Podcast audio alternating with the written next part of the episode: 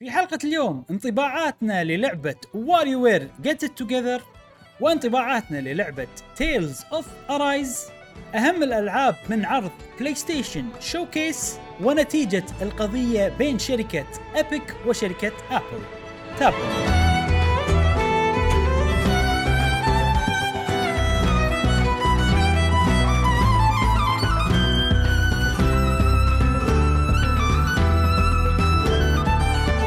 اهلا وسهلا وحياكم الله معنا في حلقه جديده من بودكاست قهوه جيمر. معاكم ابراهيم وجاسم ومشعل، وفي كل حلقه ان شاء الله راح نوافيكم باخر اخبار وتقارير والعاب الفيديو جيمز حق الناس اللي يحبون الفيديو جيمز نفسكم انتم يا اصدقائنا القهوه وجيمريين. نذكركم رابطنا للتويتشات، الديسكوردات، انستغرامات، التويترات كله موجود في وصف هذه الحلقة. حياكم الله معنا في أي منصة تناسبكم.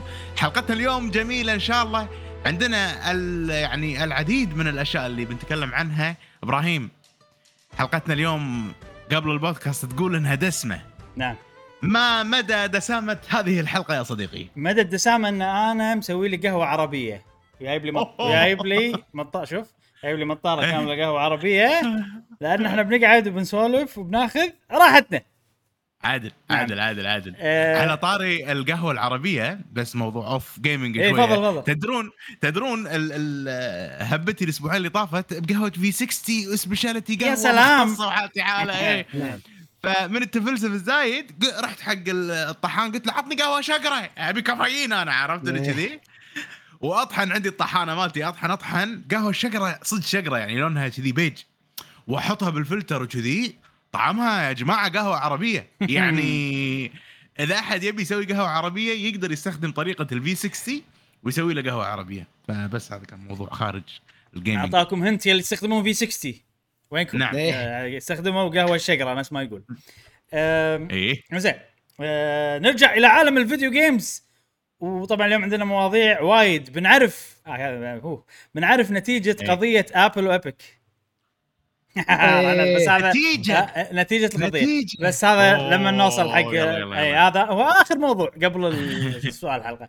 لكن تخلينا نبي نخلص المواضيع بسرعة، نوصل. لازم أعطيكم تشويق شوية. طبعا نفس كل أسبوع لازم نبلش بالألعاب اللي لعبناها خلال الأسبوع مع صديقنا جاسم، إذا كان عنده ألعاب. لا ما كان في، ما عندك العاب. طبعا كول اوف ديوتي اكيد، يعني مع غير كول اوف ديوتي ماكو شيء. انا سمعت كلام انه وقف، سمعت كلام يعني حكي بالفاكس بالانتركم. يا لك عصفور قال لي، عصفور قال لي. لا والله حتى كول اوف ديوتي ما لعبت، ولكن جربت لعبه بسيطه سريعه يعني، كان بالموبايل ايضا. ما لعبت إلا يمكن 10 دقائق يمكن. نعم. وايد كانت استمتعت بال10 دقائق حيل بشكل ما تتصورون، اللي هي الدور الياباني، هي يسمونها BES. نزلت على الموبايل بالموبايل. اي موجوده على الموبايل نفس فيفا دائما انزلها واخليها تولي، احاول اتعلم عليها. بس BES او بيس هذه ما اعطيتها فرصتها ولا شيء. وايد حلو، عجيبه. وانت بعد 10 دقائق انا استانست حيل بال10 دقائق، وايد اندمجت معنا. اثنيناتهم كرة قدم، اثنيناتهم نفس الكونسبت، بس الدوري الياباني او البي اس لا طعم مختلف. ها الدوري الياباني اي انترناشونال قبل هي ولا شنو الاختصار شنو؟ اول كان باليابانيه ويننج 11 قبل انترناشونال سوبر ستار سوكر. هذه الدوري الياباني بس نازله على ال64 مالت نينتندو، مالت أجهزة نينتندو، بس هم من كونامي يعني. أوكي. وموفقة يعني. هل بفلوس مجانية؟ لا مجانية. أظن فيها إنها بيرتشيس، يعني في سوالف تشتريها داخل وسوالف كذي. أكيد لازم يحطوا لك سوالف كذي تخلي يطلع يعني فلوس حق اللعبة وتخليها مستمرة. جميل يا صديقي، هذه اللعبة. يعطيك العافية. أسبوع يا جماعة، أنا أسبوع مو حافل. أوه. مو متروس. ها عندي 7 ألعاب. بس ثلاث العاب منهم الياباني شيء سبعة. ايوه 7 اي ثلاث العاب منهم بمر عليهم بشكل سريع استمتعت فيهم. اول واحده سوبر سماش براذرز، لعبتها 3 مرات هالاسبوع. 3 مرات يعني داش انا قاعد العب اونلاين مع الناس كذي، وايد وايد وايد ممتعه. حمسني انت على الفايتنج جيمز ابراهيم الاسبوع اللي فات، عرفت قلتي وورز وكذي، فقلت ها عندي سماش يبيله وما كان في شيء متحمس له، فسماش يعني وفت بالغرض. لعبه جميله تستحق، وللحين اشوفها من افضل العاب الفايتنج او افضل لعبه فايتنج بالنسبه لي انا شخصيا. وتدرون كنت هاب لكم بنو مور هيروز، خلصت No More Heroes اتوقع يوم السبت عقب البودكاست. لعبتها وخلصتها التجربه الكامله.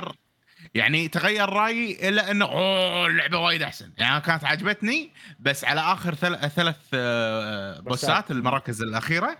لا اللعبه حلوه، وحطيت بالويش ليست الجزء الاول والثاني باقرب ديسكاونت راح اخذهم. لعبه ممتازه No More Heroes، وانا اشوف انه صح بداياتها جدا مملة مقارنة بالنهاية. النهاية وضحت وايد أشياء، سوت أشياء حلوة وكذي. واللعبة الثالثة اللي بتكلم عليها بشكل سريع لحظة، يعني No More Heroes ايش فيها؟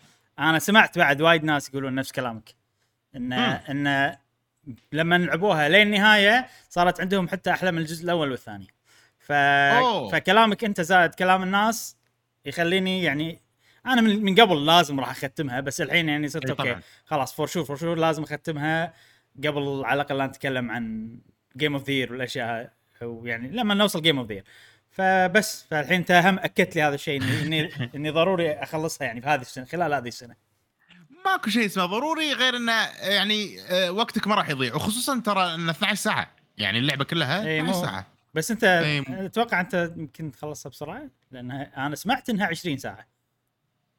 انا 12 ساعه صدق، وانا طبيعتي بطيء بالالعاب بشكل عام، يعني مو سريع. شوف ما رحت ويجمعت والله الاشياء عشان بسوي شيء سبيشل لا تمشي.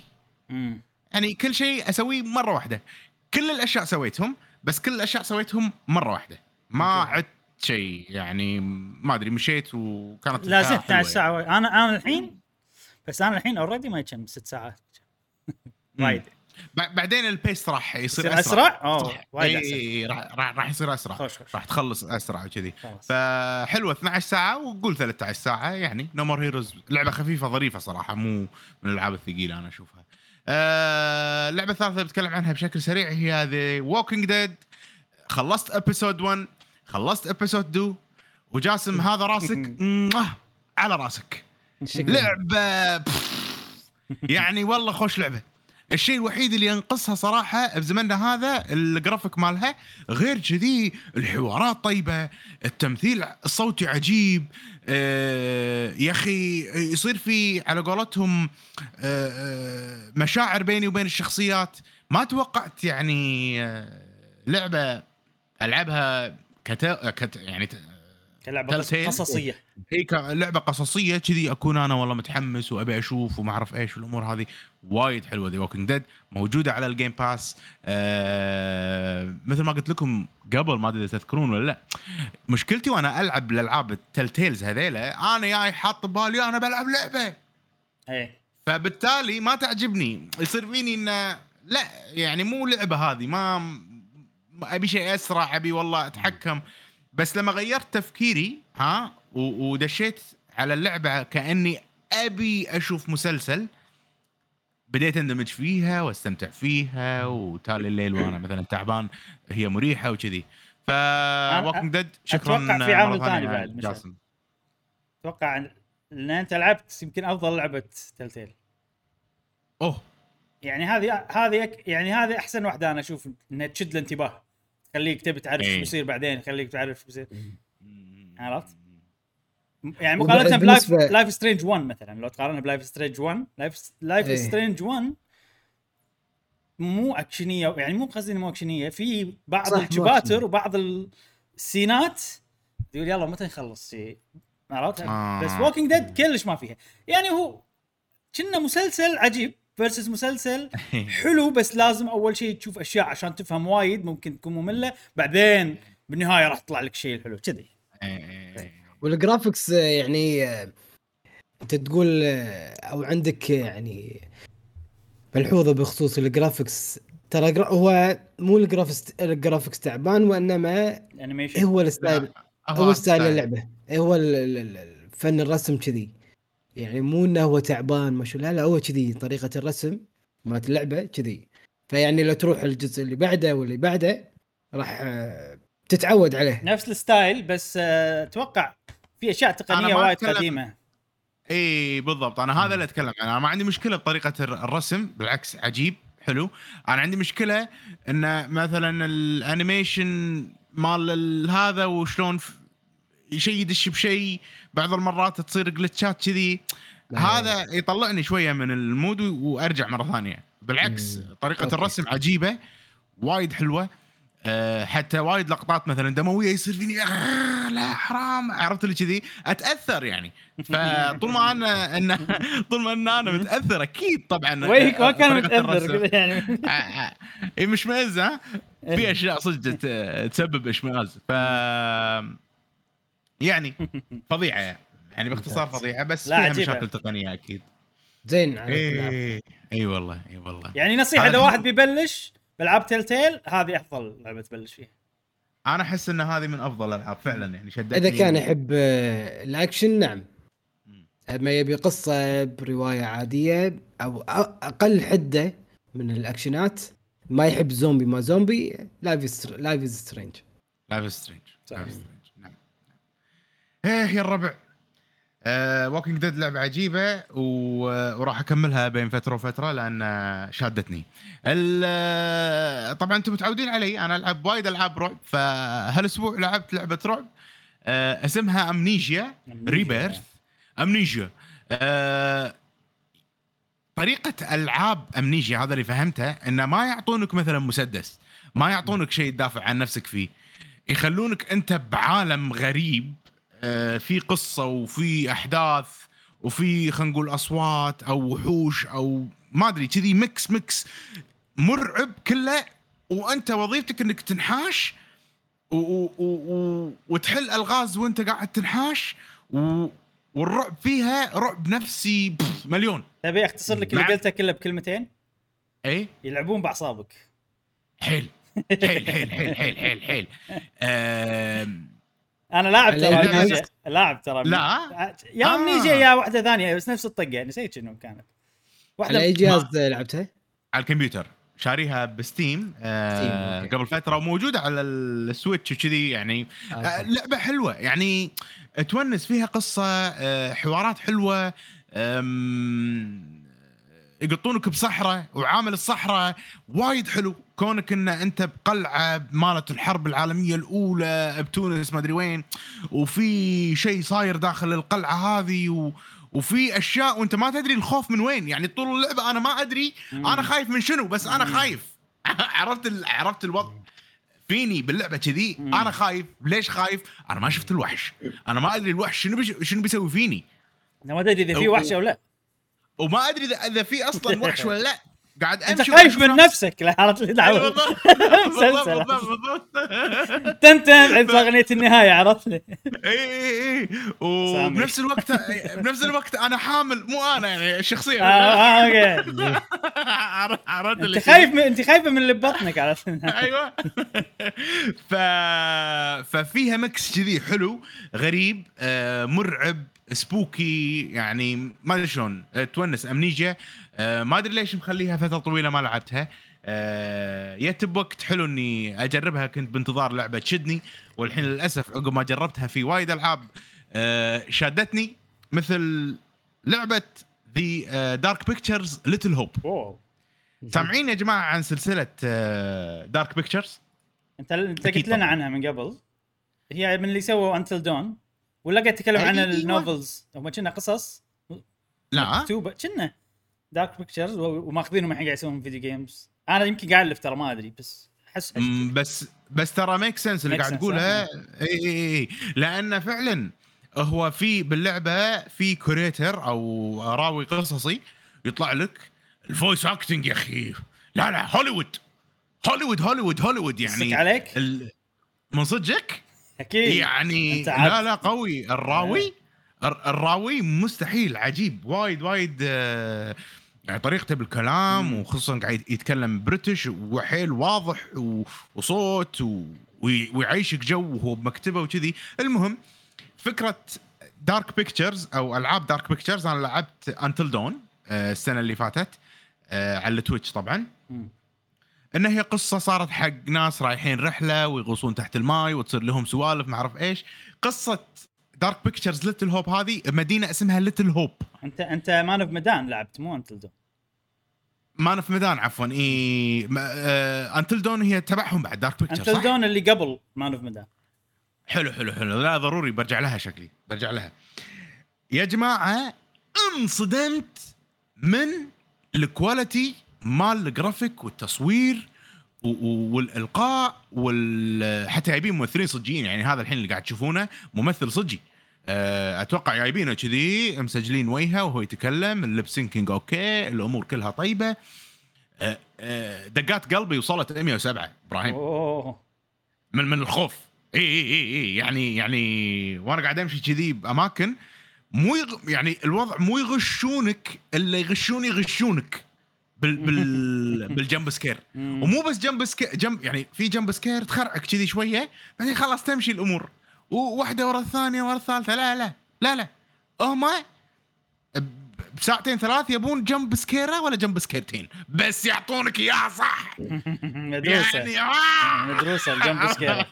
إيه يعني أنت طول الوقت وأنت تلعب قاعد ينبني خوف وفجأة بكان صج ما تتوقع يجيك الجمب سكير ويمحطك عرفت الجديد.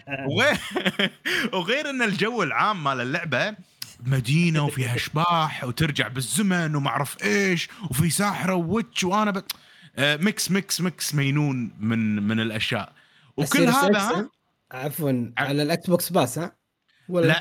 لا على سيريس اكس قاعد ألعبها يعني شاريها أقصد مو أوكي أي. والحلو بالموضوع إن أقدر ألعبها بروحي وأقدر ألعبها أونلاين كو أوب مع ربعي أو أقدر ألعبها كاوتش بلاي مع كل واحد وكنترولر وكلنا نسوي أشياء واختياراتنا تأثر على بعض. فشيء عجيب كلعبة تلتيل شيء وايد حلو. هم بدعوا بطريقة إن أنت كأنك قاعد تشوف مسلسل بس أنت وكمجموعة تحددون المسار مال القصة كل واحد يصوت على شنو يبي الإجابة اللي هني تصير وعلى حسب منو. هذا اللي فهمته أنا على حسب منو أيوة. نقى الاختيار هذا أكثر شيء وكذا. يعني العادة شنو الألعاب هاي جاسم لما تلعبها حلوة إنه واحد ربع كمك ويقولون لك شو تنقي وأنتوا تتناقشون شو تنقون.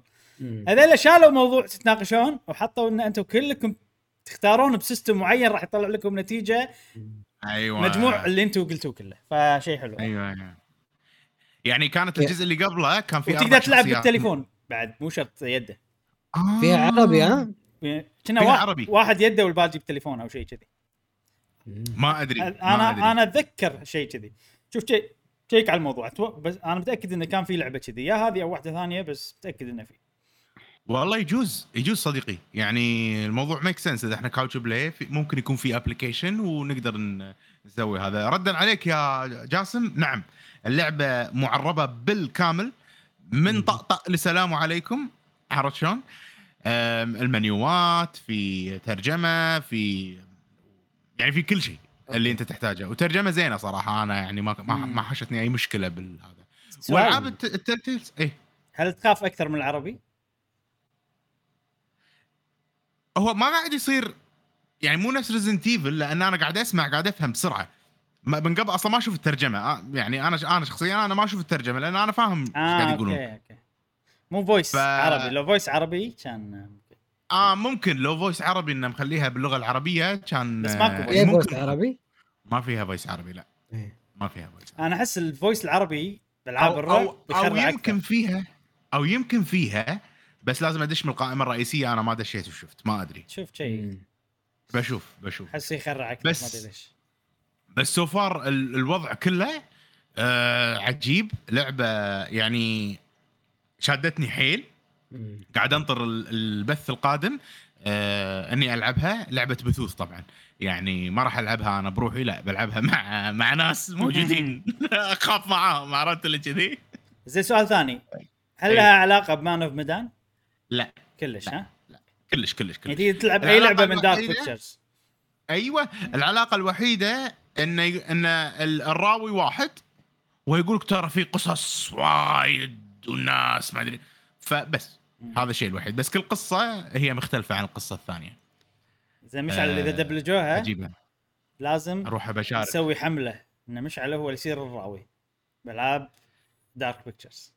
لازم ادرس نحو اول، بعدين عندنا جاسم يدرسك نحو سقرا النص وامورك طيبه.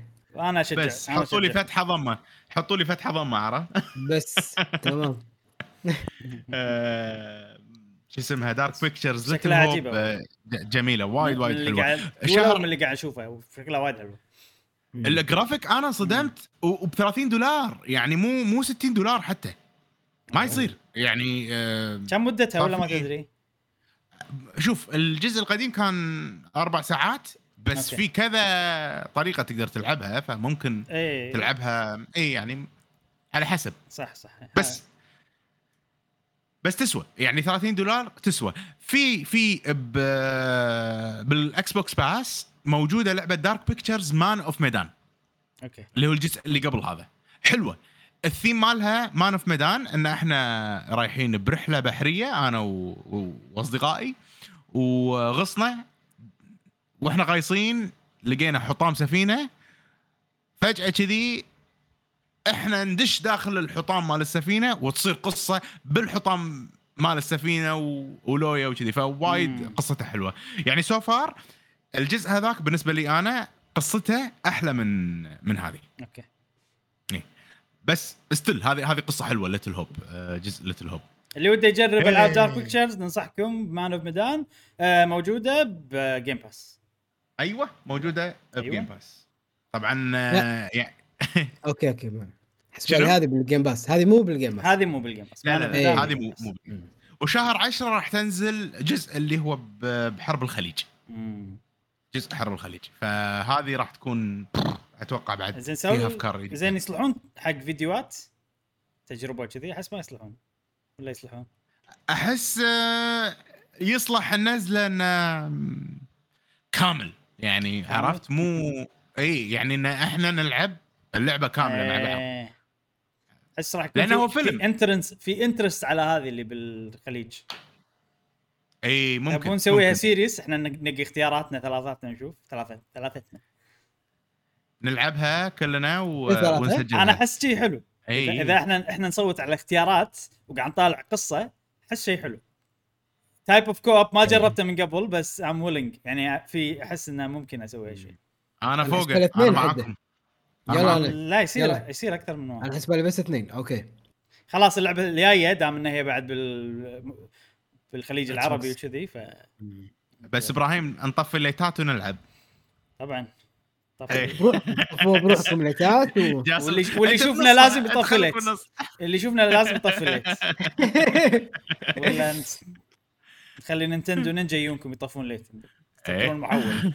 انزين يسكرون المحول طبعا. انا ما سالفتي عرفت اللي فجاه اكتشفت هالنوع من الالعاب التيل تيلز، واحده ورا الثانيه واحده ورا الثانيه، ف لازم تلحس الصحن كله لازم اكيد فاللعبه القادمه هي ايدد لعبه تلتيل اتوقع موجوده الحين توها نازله، هي Life is Strange True Colors.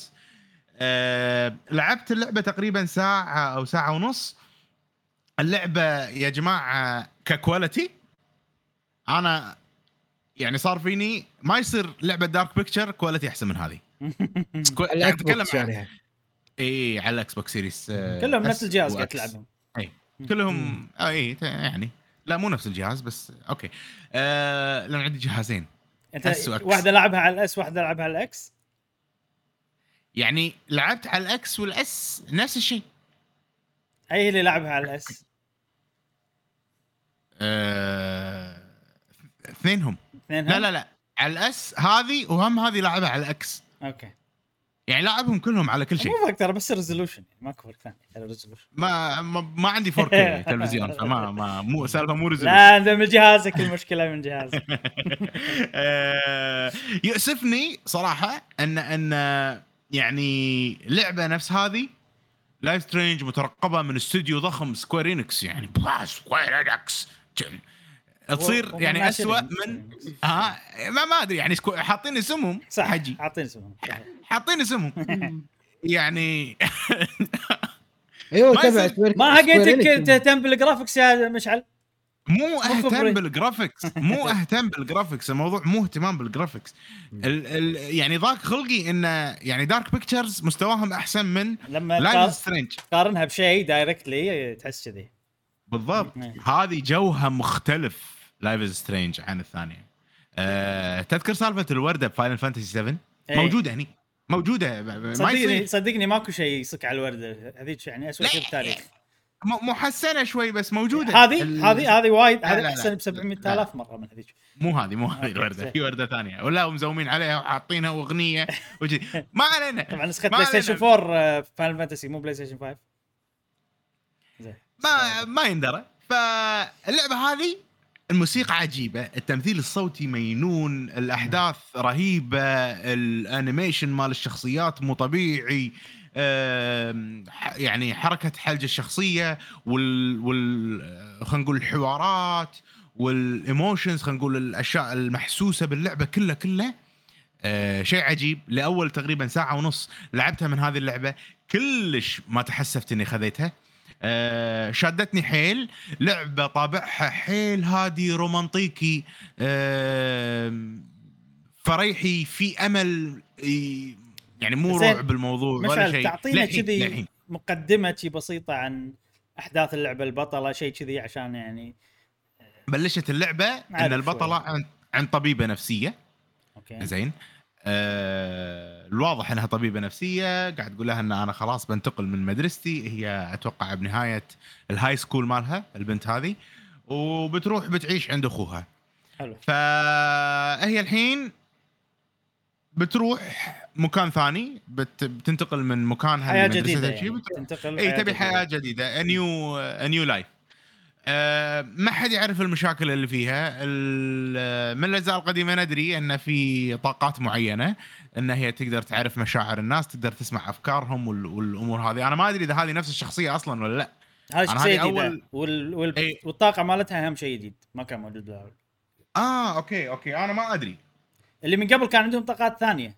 بس ما خبري إن عندهم نفس هذه حلو الطاقة مالتها أن تقدر تحس بالناس وتقدر تمتص مو معناتها أن تأخذ مشاعرهم وهي يصير فيها وهم يصيرون زينين لا يعني إذا حد معصب هي تعصب وهم يظلون معصبين وشي كذي. فللحين ما تعمقنا بطاقاتها أكثر وشفنا يعني الأمور مالتها ولكن هذا الواضح عن طريقة اللعب أنك أنت رايح مدينة جديدة قاعد تكتشف تقعد مع أخوها. الانترستينج بالموضوع أن هم حيل متصورين أمريكا وحاطين الجانب الحلو بمدن أمريكا الفيليجز مالت أمريكا صح. في حس اي يعني وانا قاعد العبها من الحوارات من الموسيقى من الامور هذه كلها وايد حسيت او وايد صار فيني ذكريات وانا اسوي مثلا الرود تريبس صوب كاليفورنيا ونوقف مثلا بالفيليجز اللي هم صايرين اشكالهم كذي ومثلا نشتري كوفي او نشتري شيء ونرد نكمل طريقنا وايد حسيت الطابع الامريكي الحلو موجود بهذه اللعبه فهذا جانب انا ما شفته يعني نادر اشوفه بالالعاب صراحه فحسسني بهالشيء. وغير انه يعني في وايد اشياء علاقات بينهم وبين بعض بعد ما شفناهم راح نشوفهم مع تقدم اللعبه فما ادري الى الان حيل شادني الوضع اللعبه حيل الكواليتي ضيق خلقي بالبدايه بس قاعد اتعود عليه عادي بس يؤسفني اني اشوف الكواليتي مال سكوير انكس اقل مثلا من ما ادري شركه يعني تعد شويه اندي بس هذه لايف از سترينج اوكي لايف از سترينج. جاسم ما لعبت يا ابراهيم؟ ما لعبت جاسم؟ لا. زين ذاك اليوم عزوز قاعد يقول ان ما لها شغل بالاجزاء القديمه وكذي. هل ما لها شغل بالاجزاء القديمه؟ ما ادري ما ادري مو واضح معك. ها انا لاني ما لعبت ولا شيء من الاجزاء القديمه يعني ما ادري اصلا. جاسم انا ما عندي خبر بالموضوع. هو اللي عرف انه صدق ما لها شغل بالاجزاء اللي قبل. بس اوكي صار هجوم. اوكي هي ما لها شغل. اي اوكي خذ راحتي. اللي عرفه هي ما لها شغل. وانا شيء انا حابه امانه. نفس اللعبه بيفور ذا ستورم كنت العب الشخصيه الثانيه نسيت اسمها امانه. بس انا قاعد يعني اولموست يعني الحين بخلصها لايف سترينج بيفور ستورم. بس عرفت اللي اشوف حياه رفيجتها يعني لايف سترينج هذيك اللي شعرها كذي كاري ما اسمها. قاعد اشوف عندها طاقه وما ادري شنو شكلها اسمها اليكس. وقاعد اشوف لا مو اليكس نسيت والله اسمها. عموما يعني انها هي يعني هذه ما لها شغل وهذه ما لها شغل. بس عرفت انهم وين اجتمعوا.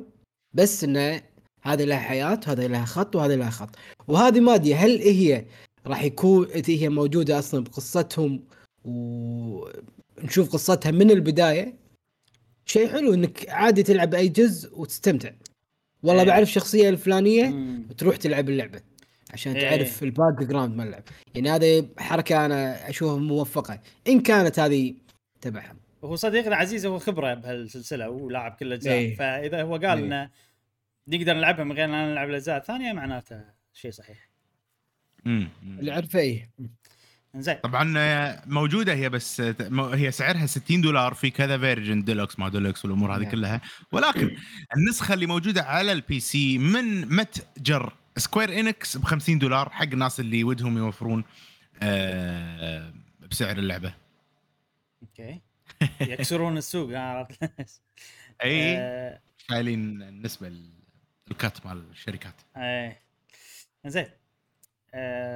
بعد لايف از سترينج بعد يا جماعه يعني توها هم نازله لعبه ضخمه. لعبه واري وير جيت ات توجذر.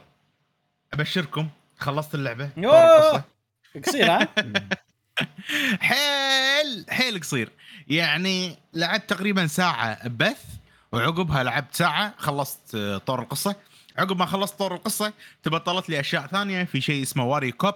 اول ما ادش واري كوب فكرتها ان يعطونك شخصيه غصبا عليك وتلعب يمكن 33 راوند ورا بعض وسرعه الراوندات وايد سريعه وتسوي سكورات وكذي يونس. يعني واري وير وايد في شخصيات ترى على فكره اكثر من الشخصيات اللي كنا احنا متوقعين ان هذول مو بالدمو اكثر من الشخصيات اللي اصلا موجودين. يعني عقب ما نخلصهم راح تطلع لنا شخصيات اكثر. اتمنى انه مو سبويلر ولا شيء. لا.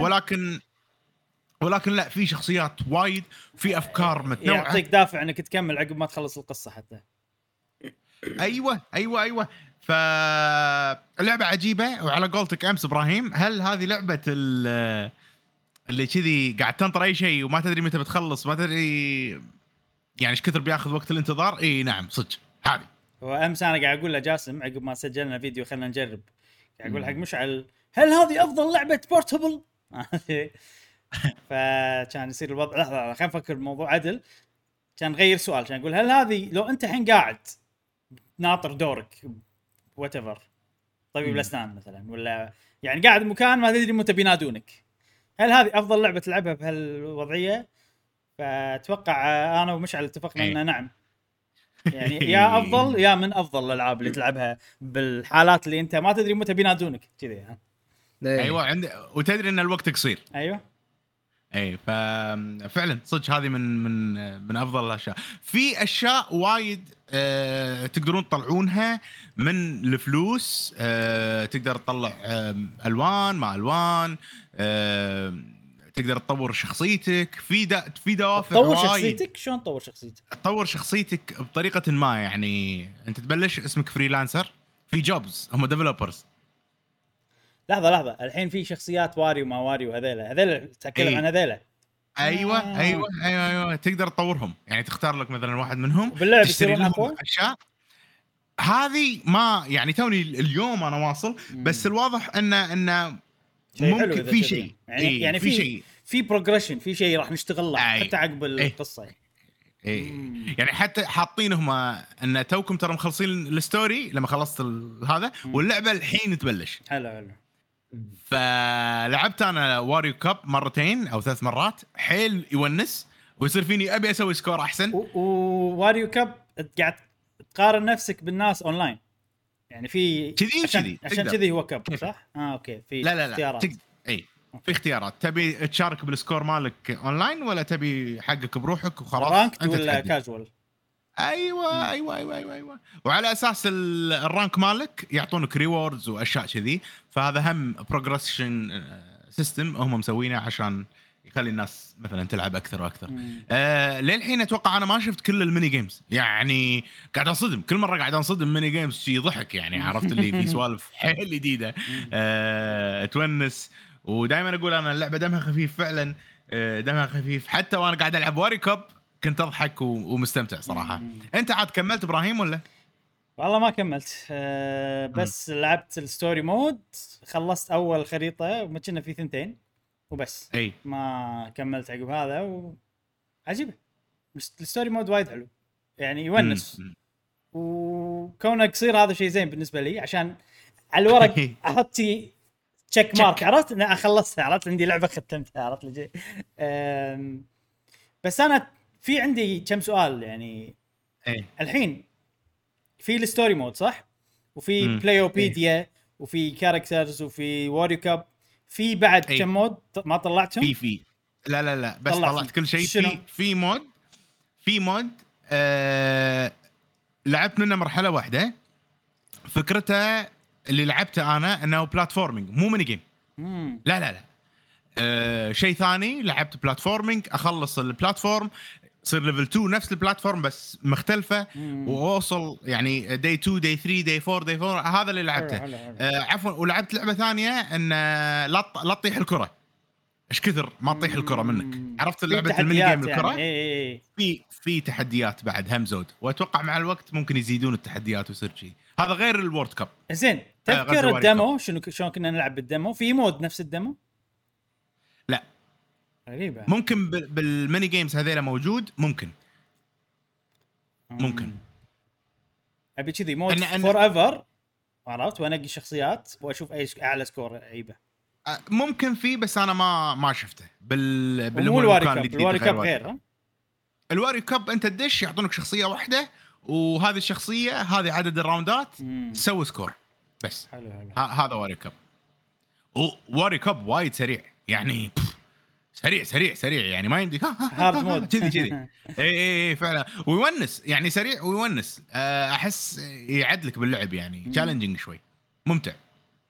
لا عجيبه صراحه، من الالعاب الصدمات يعني في هذا السنه هذه صدق. يعني انا تذكرون انا قلت لكم ان حاجني فتره ملل خمول، مو ملل يعني ان ما لي مقاقه العب فيديو جيمز كلش. صار لي كم صار لي 3 اسابيع يمكن شهر صار لي. بس هالاسبوع رجعت العب فيديو جيمز، واللي خلينا نقول المقبلات كانت واري وير، والمين ديش لعبه ثانيه بنتكلم عنها ان شاء الله بعد شوي ان شاء الله. خلصت العابك مشعل؟ بعد تبون اكثر؟ خلاص بس وايد لعبت انا، مسوي لنا خصم مشعل. انا يا ما العب شيء يا كذي بوم مره واحده. نسوي بعد، وكان التويتش مالك حافل في البثوث الاسبوع تغطيات.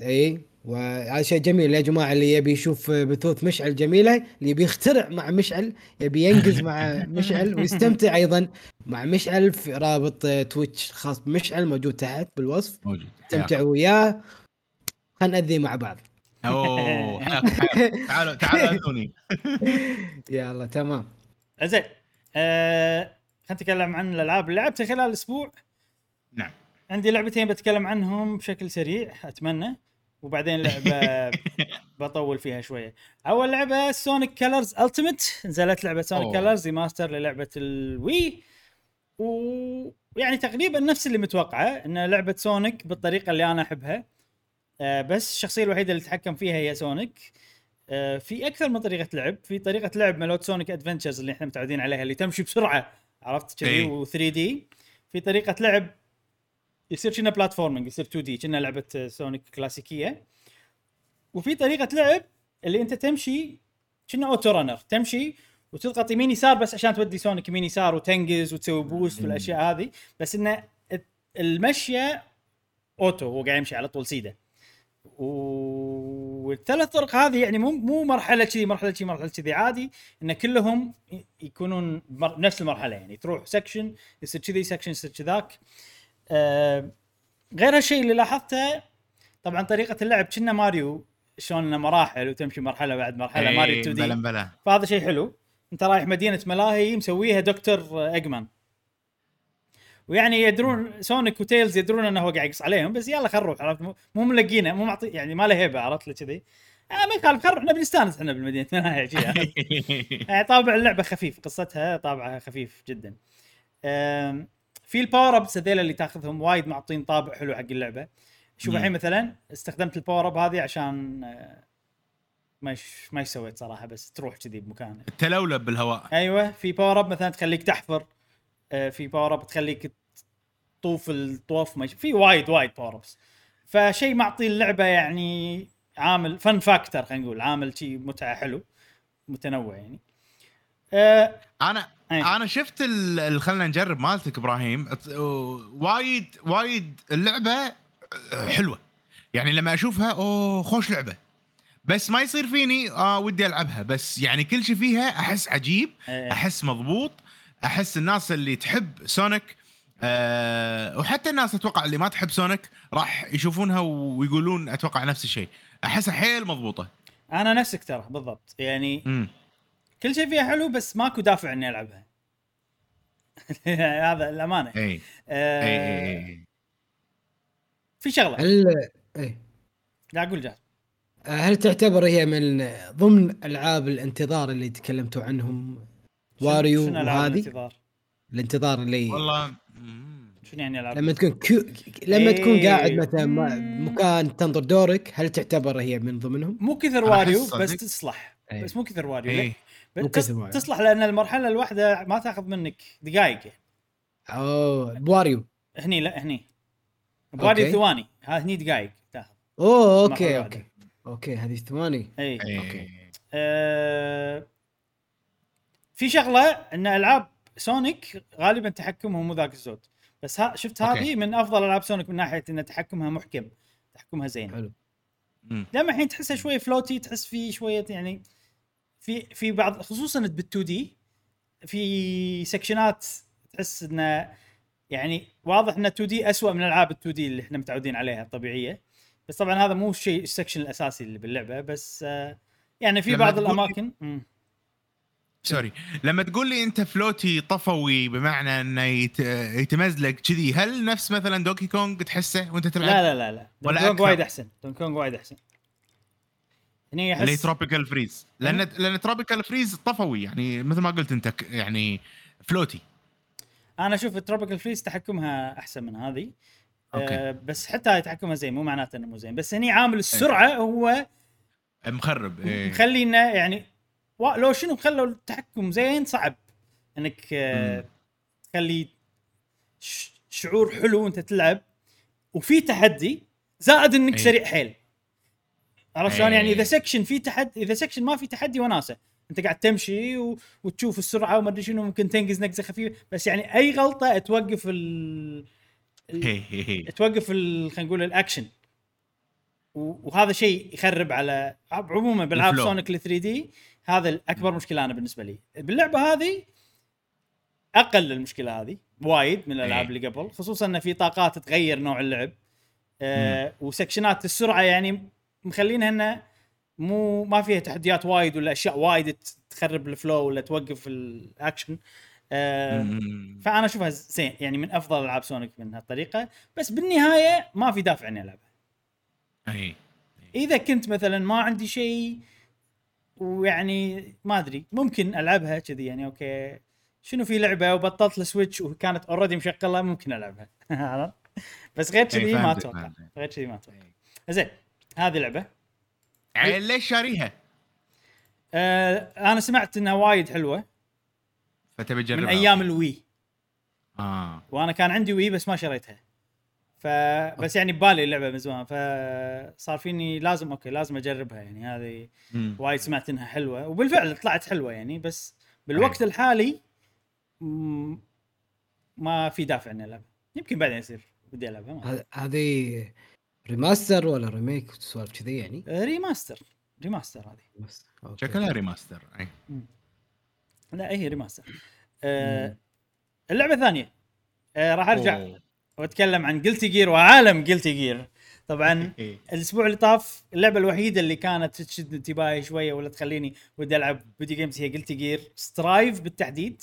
ومن كثر ما عجبتني Guilty Gear Strive صار فيني الله شنو ابي العب اجرب شدي اخذ لي لفه على العاب الفايت وتذكرت اني كنت شاري ستريت فايتر جربت شويه ستريت فايتر بس بالنهايه يا اخي قلت جير عجيبه وفي شغله ان دشيت النت وقاعد اشوف الستوري مالت قلت جير من اول جزء لين سترايف فيا اخي قصتها هم وايد حلوه حيل عجيبه قصتها فصار فيني الله في قلت جير غير سترايف موجوده على هذا البلاي ستيشن ولا القى الجزء اللي قبل اسمه قلت جير اكزارد رف 2 على في مليون الف نسخه عرفت هذه احدث نسخه وخذيتها وهذا اللي انتم قاعد تشوفون الفيديو. وطبعا انا ليش الحين حطيت لكم فيديو عن القصه لان انا قاعد العبها عشان اشوف القصه. انا شريت انمي ما شريت لعبه باختصار اوكي فقاعد العبها عشان اشوف القصه اللي احداثها مرتبطه بسترايف او الاحداث اللي صارت قبل سترايف ونوع القصه بقلت جير. اذا ما شفت اللي قبل ما راح تفهم ولا شيء وما شفت فيديوهات ما راح تفهم ولا شيء فيعني غطست في عالم قصة قلت جير وطلعت عجيبة وطلعت حيل شيء يسوى. وحاليا وقفت سترايف عشان ألعب اللي قبلها لين أخلص القصة ولما حين ما خلص الستوري على كلامك بقلت جيرز إنه بس هو ما تسوي شيء أنت بس تطالع أسوي شيء أوكي يعني انت كنت تقدر تشتري كنت تقدر عفوا تشوفها بالنت اقدر وموجوده ببلاش اوفيشال من الشركه بس ما سويت هالشيء لا بس انا مستفيد يعني لا هو صح يعني انا اول شيء كنت يعني فيني فضول ابي اجرب الفايت مالها وطلع حلو احترمك اولا يلا ودي اقدم لك احترام اخذ احترام خذيت احترام الحين اقول لك ليش احترامك غلط لا لا شكرا على هذا التقدير بس يعني انا ما استاهل صدق لان انا في اهداف ثانيه. اول شيء سترايف هي اول نسخه بعدين بيصير في سترايف اكسبيديشن سترايف اكسلنت ويند اوف جاستس احس كذي انا قاعد الف اسامي بس يعني اسامي هذه اخر نسخه فهذه فيها مليون الف فيتشر عرفت وايد اشياء. فشنو الشيء الحلو بهاللعبه لما تلعب تطلع فلوس الفلوس تسوي فيهم كنا جاتشا سيستم كنك بالعاب الموبايل وتطلع سوالف ففي وايد سوالف تطلعهم منهم مثلا تطلع الوان حق الكاستيوم مالت الشخصيات في حق شخصيتك الصغيره تطلع لها سوالف يعني. بس اكثر شيء عجبني انه تقدر تطلع فيجرز من شخصيات اللعبه وفي فيجرز عجيبه انا اكثر شيء عاجبني باللعبه طريقه الرسم وتصميم الشخصيات اكثر شيء عاجبني باللعبه.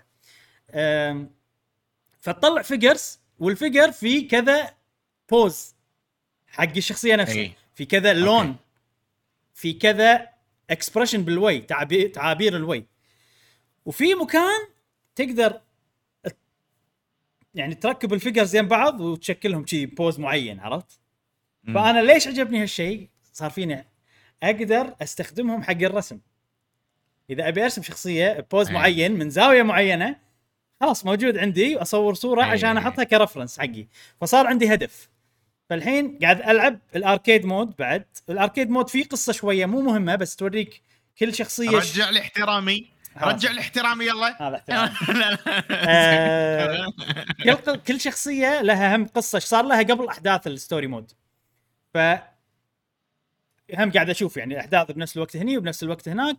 جربت ادش اونلاين، تحسفت صراحه لان اللعبه تعرف قديمه. فلما دشيت اونلاين اول شيء اللوبي صفر، ماك ولا واحد قاعد يلعب باللوبي، صفر صفر صفر.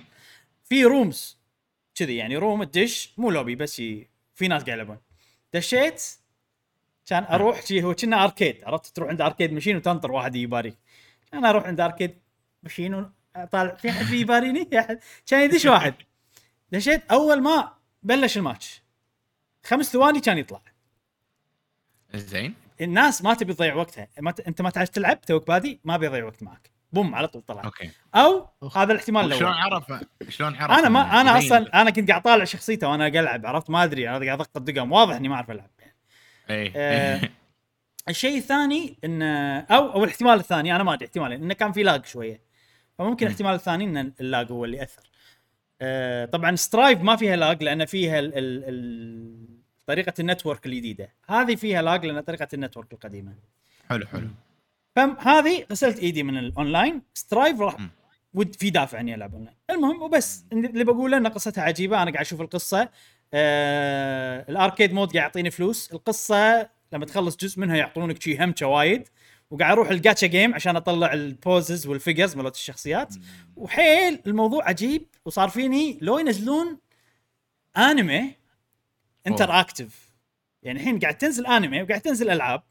لو انمي انتر اكتيف يصير فيه انك تشوف الانمي وانك تسوي اشياء مثلا تطلع فيها فلوس، اشياء يعني ميني جيمز ولا لما تشوف القصه ولا وات ايفر، ومن الفلوس هذه تطلع مثلا نفس طريقه اللعبه هذه بوزنج وكذي. يعني هذه لو ما فيها فايت هم تسوى بالنسبه لي. وبس هذه خوش فكره هذه مالت الانتراكتيف انمي عجبتني. لا يسوي بس لا واضح الكواليتي حلو صراحه مال وسترايف احسن من هذه القصه مالت، يعني الكواليتي مال القصه. هذه اللعبه ب 2016 ما 2017، شوف الحين 2021 ايش قاعد يسوي. مو نازله على الاكس بوكس ها، بس بلاي ستيشن. قلت غير بس بلاي ستيشن للاسف. عندك بلاي ستيشن مشعل؟ لا ما تقدر تلعبها، ما تقدر مسكين. وقصتها وايد وايد حلوه، يعني نوع القصص اللي انا احبها. حيل واضح من الصور ان القصه حلوه والرسم جميل، كل شيء جميل. بس يعني بلاي ستيشن بعد، بس نأسف للي ما عنده بلاي ستيشن. عندك بلاي ستيشن 4 تقدر تلعب على البلاي ستيشن. انا لعبت بلاي ستيشن 4 اصلا مو 5. اي عندي بلاي ستيشن 4 باي، واحنا نمشي نسير للامام مو للخلف. سردين اصلا ما يحتاج، تقدر تشوفها بالنت اوفيشلي. انا ما ليش المهم لا بلاي ستيشن ما عندي انا. سترايف ما راح تقدر نصيحه عامه لاي واحد مهتم بقلتي جير ووده يشوف القصه. يعني قصه طويله، يعني هذه 4 ساعات ونص يمكن او 5 ساعات القصه، بس انك تشوفها. هذا بجزء واحد مو كل اجزاء، بس بهالجزء. اذا تبي تشوف القصه احسن شيء انك تسويه انك تشوف فيديوهات. في فيديوهات معينه بالنت، في فيديو واحد مسويه بس اوفيشال، يعني معطينا الشركه نفسها البليسنج، او يعني قالوا لنا خلاص انت اوفيشال يعني أي. يعني ما يشنو بس انه يعترفون فيه ان هذا الاوفيشال ريسورس. اذا انت بتشوف القصه شوف فيديوهات لين لعبه اسمها Guilty Gear Xrd ساين. من هاللعبه من بدايه اللعبه هذه في فيديوهات القصه كلها، نفس اللي قاعد تشوفه انت قاعد احط لك اياه موجود اوفيشلي، وهذا اللي قاعد نحطه وهو اصلا الفيديو اوفيشال مال الشركه نفسها ارك سيستم وركس. بعدين شوف ساين، بعدين شوف ريفيليترز، بعدين قلت جير سترايف. يعني اذا ودك تلعبها ايضا ما تقدر تشوفها بالنت، فلازم تشتريها عشان تعرف قصه قلت جير. فانا نصيحه عامه للي مهتم بالقصه، وايد حلوه وايد حلوه القصه. وبس انزين يعطيك العافيه. الحين هذه قلت غير. الحين اللعبه اللي تونا كم وقتها، يعني ما راح احاول ما اطول وايد وايد وايد، بس هذه اللعبه الاساسيه اللي بتكلم عنها انا في هذا الاسبوع.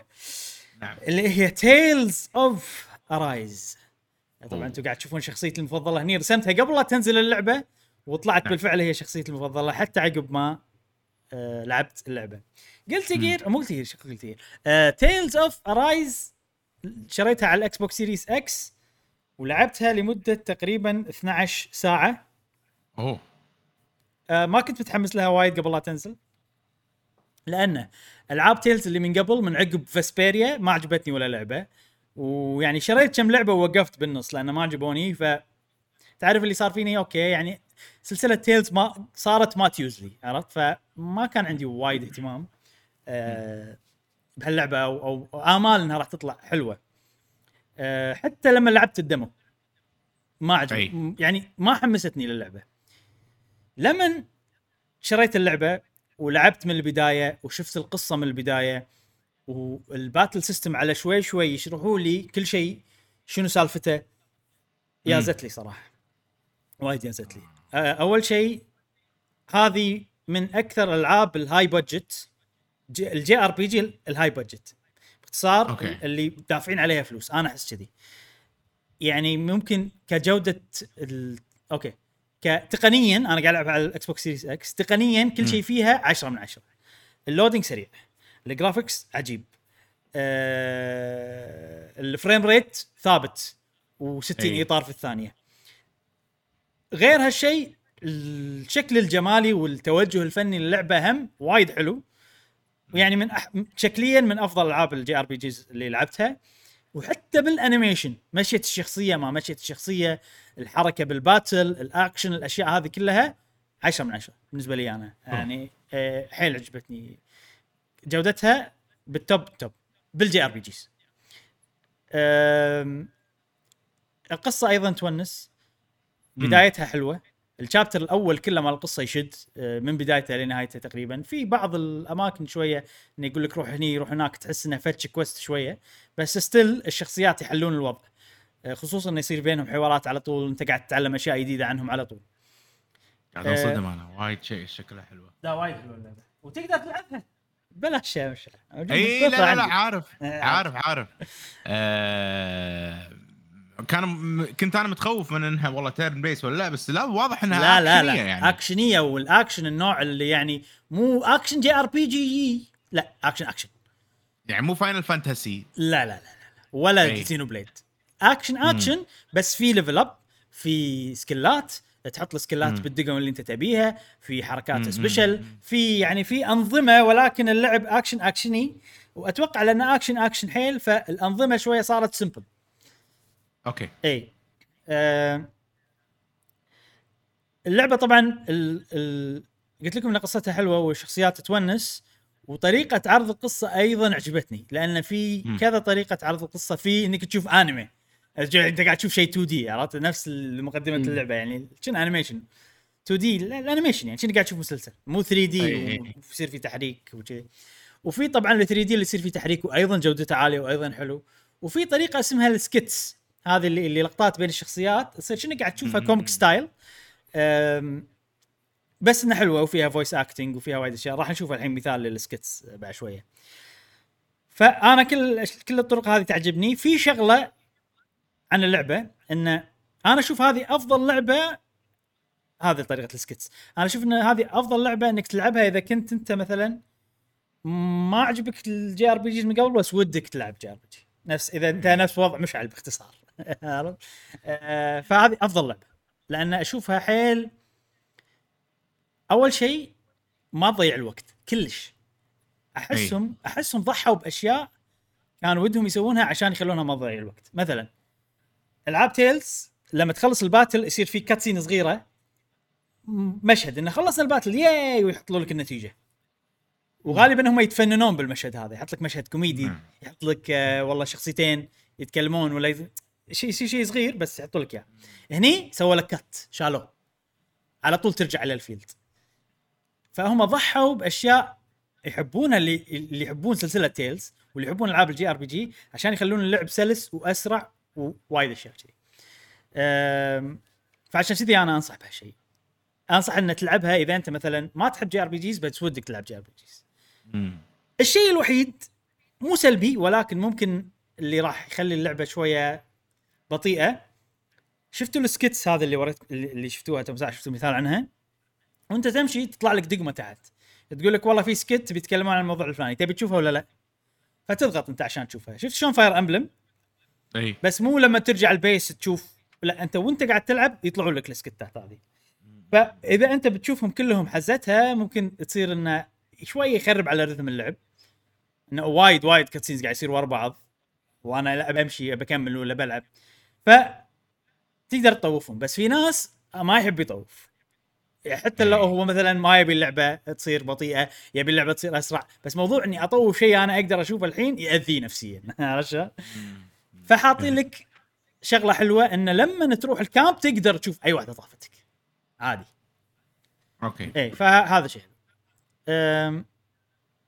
بشكل عام هذه اللعبه وايد عجبتني، 10 من 10 من ناحيه انه ولا غلطه، ولكن من ناحيه انه سوت اشياء مبتكره وجديده مو وايد بس تعرف اللي اعلى جوده راح تشوفها من ناحيه الجي ار بي جيز كذي، والشخصيات والقصه والاشياء هذه كلها تحل اللعبه.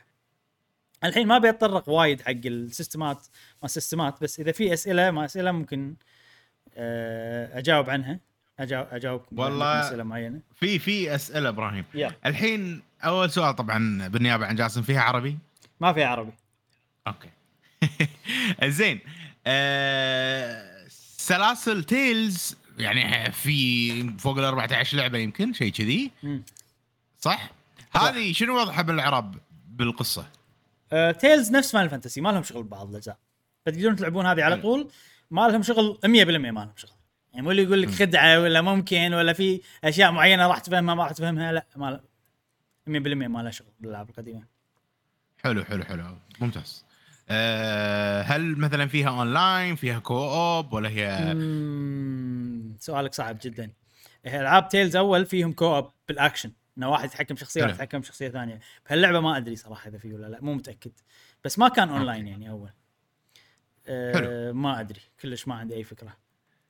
زين هل لما نقول والله لعبه جي ار بي جي متعودين انه والله في بارتي، الواضح انه والله تمشي اي البارتي مالك 4 لاعبين 4 لاعبين اللي بالباتل، بس تقدر تطلع اكثر، هم في 6 وبالكل بالتسويق بالدي ال سي بالهذا كله مبين انه في 6 يعني 6 شخصيات اي يعني ما حتى ما تعبوا نفسهم، يعني ماكو شيء اسمه ماكو سيكريت، يمكن في سيكريت ما ادري انا، بس اللي بالتسويق مالهم في 6 شخصيات انا وصلت اني طلعت 4 منهم.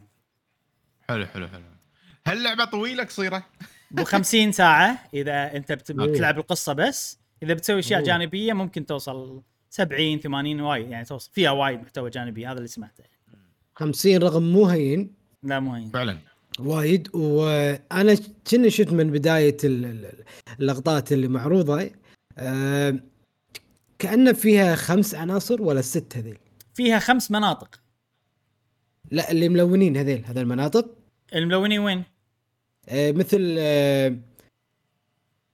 احجار كريمه كذي، حسسوني انه واحده كراس والوان صح، كل واحده لون احمر ما يشوف. ايوه هي اللعبه فيها اوكي خلنا اعطيكم القصه بشكل سريع بس، يعني على العالم. هنقول العالم فيه دولتين زين نعم. كوكبين مجابلين بعض، كوكب اسمه دانا وكوكب اسمه رينا زين حلو. رينا هو الكوكب بس في ماجيك دارك، ودانا بس في ماجيك اللايت. رينا اقتحموا دانا واحتلوا المكان كله، وصاروا كل شعب دانا سليفز العبيد رينا اي حق رينا، ويشغلونهم عشان يسحبون طاقة اللايت منهم، ويعني انهم مضطهدين. تبلش القصة انت داناوي وانت ذاكرتك ما ناسي، عرفت هذا شيء في كل العاب الجي ار بي جي موجود، وفي قناع عليك وما تدري ايش سالفه، من قعدت صحيت تقوم تتذكر القناع هذا عليك وما تقدر تشيله. وتبلش القصه ان انت تلقى بنت من رينا اللي قاعد تشوفونها هني، وهي تبي تاخذ الثأر من اهلها او يعني من كوكبها، ليش ما ادري انا الحين ما ادري. وفي عاد فكرة حلوة يعني إن البنت هذه مثلا أي واحد يلمسها يحوشه كذي ألم، بس إن البطل ما يحس بالألم، فصاروا خوش كومبينيشن مع بعض. وهو الوحيد اللي يقدر يتقرب منها وشيء كذي. فهي تبي تنتقم من الخمس أماكن اللي محتلينهم بكوكب دانا، اللي محتلينهم الرينة، وفي 5 أماكن كل مكان له الماجيك ماله أو الألمنت ماله، اللي هو مثلا في فاير، في لايت، في ما أدري شنو الباجي، بس يعني ونروح في رحلة إن إحنا نبي ننتقم. بس طبعا هذه اللي بتنتقم هي البطلة، بس كل واحد له مهمته الخاصة. يعني حتى هذا البطل إنه هو لأنه هو كان سليف وكذي، فإنه ما يعني ما يبي ناس غيره يضطهدون ناس ما هو اضطهد والاشياء هذه كلها. قصه وايد حلوه، يعني بسيطه، ان الهدف واضح، ولكن تصير وايد احداث وسوالف كذي تونس باللعبه. وتقدر بنص الباتل انت تغير طبعا شخصياتك، تغير الاشياء كلها، الحركات ممكن وكذي عادي. تقريبا كل اوبشن راح تفكر فيه موجود، تقدر تغير شخصيتك بالباتل منو، خلال الباتل او برا الباتل. يعني برا الباتل تقول ابي اتهاوش بفلان، او داخل الباتل وانت قاعد تسويها تحول الى فلان ثاني. وانت تقدر تغير ايضا الشخصيه اللي تمشي برا بالعالم، انت تمشي فيها بالعالم وتقدر تحط شخصيه تمشي فيها بالعالم غير عن الشخصيه اللي تلعب فيها بالباتل. انت كيفك تسوي اللي تبي. بعد شنو هذا؟ طبعا انا كنت مغطي علي انا سالفه ان تغيير الشخصيات بالديباد، مجرد يمين يسار تغير الشخصيه اللي تبي تلعب فيها. لا للاسف مو كذي، الديباد حق السبيشال موفز تغير الشخصيه شويه طريقه صعبه، تضغط دقمه بعدين تضغط الديباد، تخليك هولد L1 بعدين تضغط على الديباد عشان تغير. اوكي. وفي شيء حلو ان كل شخصيه لها طريقه تلعب غير، يعني عندك البطل كومبوات اكشن، كومبو بالارض بعدين كومبو بالسماء بعدين ينزله بالارض، شيء حلو عجيب. بس أنا عجبتني الميج، دايماً تعجبوني شخصيات الميج ما أدري ليش. طريقتها أنها تقدر تسوي كاست حق سبل وتطقه عادي، أو تسوي كاست حق سبل بعدين تخش السبل مخباتها، بعدين على حسب السبل الطقة اللي مخشوشة عندك وش تسوي بعدين يتغير. يعني مثلاً إذا سويت طقة الفاير بعدين سويت نار بعدين سويت مثلاً واتبر ويند، يسوي الطقتين بنفس الوقت. ولا إذا سويت فاير بعدين سويت نفس الطقة مرة ثانية، يصير السبل الليفل أب، يصير أقوى بوايد. وفي شغلة حلوة، إذا اللي ضدك قاعد يسوي كاست حق ماجيك، عندها حركة تسوي لها انتربت وتبوق السبل ماله وتخش عنه. إيه وبعدين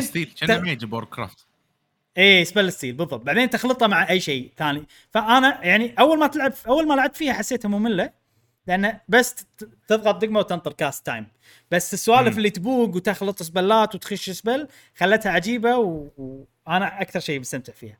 بس كل الشخصيات تونس اللي جربتهم. أنا سويت وياك إبراهيم، خلنا نجرب. شفت إن الخريطة وايد عودة حيل. هل هذا معناته إن لعبة تعتبر أوبن وورد وفيها سايد ميشنز وايد وشغلات؟ يعني خلينا نقول نفس زلدة. يعني زلدة خلينا ناخذها مثال كأنها لعبة اوبن وورد، بس ان كل شيء تقدر تستفيد منه والامور هذه. اللعبة مو اوبن وورد، فيها خرائط، يعني حجمها عودة. مو كبير وايد بس يعني معقول. بس في وايد خرائط، يعني انا توني الحين بالمنطقة الثانية، في اماكن وايد يعني. بس انه عموما بس مو لازقين بعض، يعني أنا شفت الوايد خرائط لودينج بينهم. عرفت؟ إيه مو مرة واحدة كلهم. يعني عموماً لما تقول لودينج يعني لودينج سريع حيل. ما في لود. الأكس بوكس سيريس إكس ما في لودينج. الباتل في لودينج عشان تروح مكان الباتل، بس ما تحس فيه لأنه فهم على تغمض وتبطل على طول الباتل. بس جاسم أنت يمكن حسيت من شكل الخريطة أنها لعبة عودة، بس ما أقدر أوصفها بلعبة العودة الأمانة. يعني فيها اماكن وايد، اماكن منوعه، الديتيل حلو باللعبه، الجرافيكس عجيب، بس ماكو مكان عود حيل. وشيء حلو لان اللعبه يعني ما تضيع فيها، بسيطه جدا. بس وين تروح يعني دائما طبعا يقول لك، والخرائط مو ممله انه بس تمشي سيده، لا فيها سوالف بس نفس الوقت مو كبيره حيل بحيث انك تضيع. من ناحيه الاكتيفيتيز اللي تسويها باللعبه، أنا الحين في أكتيفيتيين، إنك تسوي سايد كويست، تكلم ناس مثلاً يعطونك سايد كويست تسويهم، ترجع لهم يعطونك فلوس يعطونك الشيء اللي تسويه عشان تطور شخصيات اللي انت قاعد تشوفها هنا مكان تطوير شخصيات. هذا بروحه سيستم يعني اذا ما له داعي نتطرق له بس حلو يعني. والشيء ثاني انك تدور البومات، هاي جمع بومه صح؟ في بومات تدورهم البوامين، ايوه شنهم كروكسيد بس يعني لو الكروكس يكونون ناطرينك مو انه في بازل تحله. فانت بس لازم تشوفهم بس يعني تلقاهم تروح لهم تضغط لهم دقمه وخلاص. والحلو بالبومات انه يعطونك اكسسوارات، نظاره ما ادري شنو اذن قطوه على السوالف اليابانيه كذي حق الشخصيات كلهم. وطبعا في كوستيومز وفي سوالف، واذا جمعت بومات وايد تطلع كوستيوم تطلع ملابس يعني مو بس انه. فانا بالنسبه لي هذه افضل جائزه انك تعطيني كوستيومز، هذه افضل جائزه.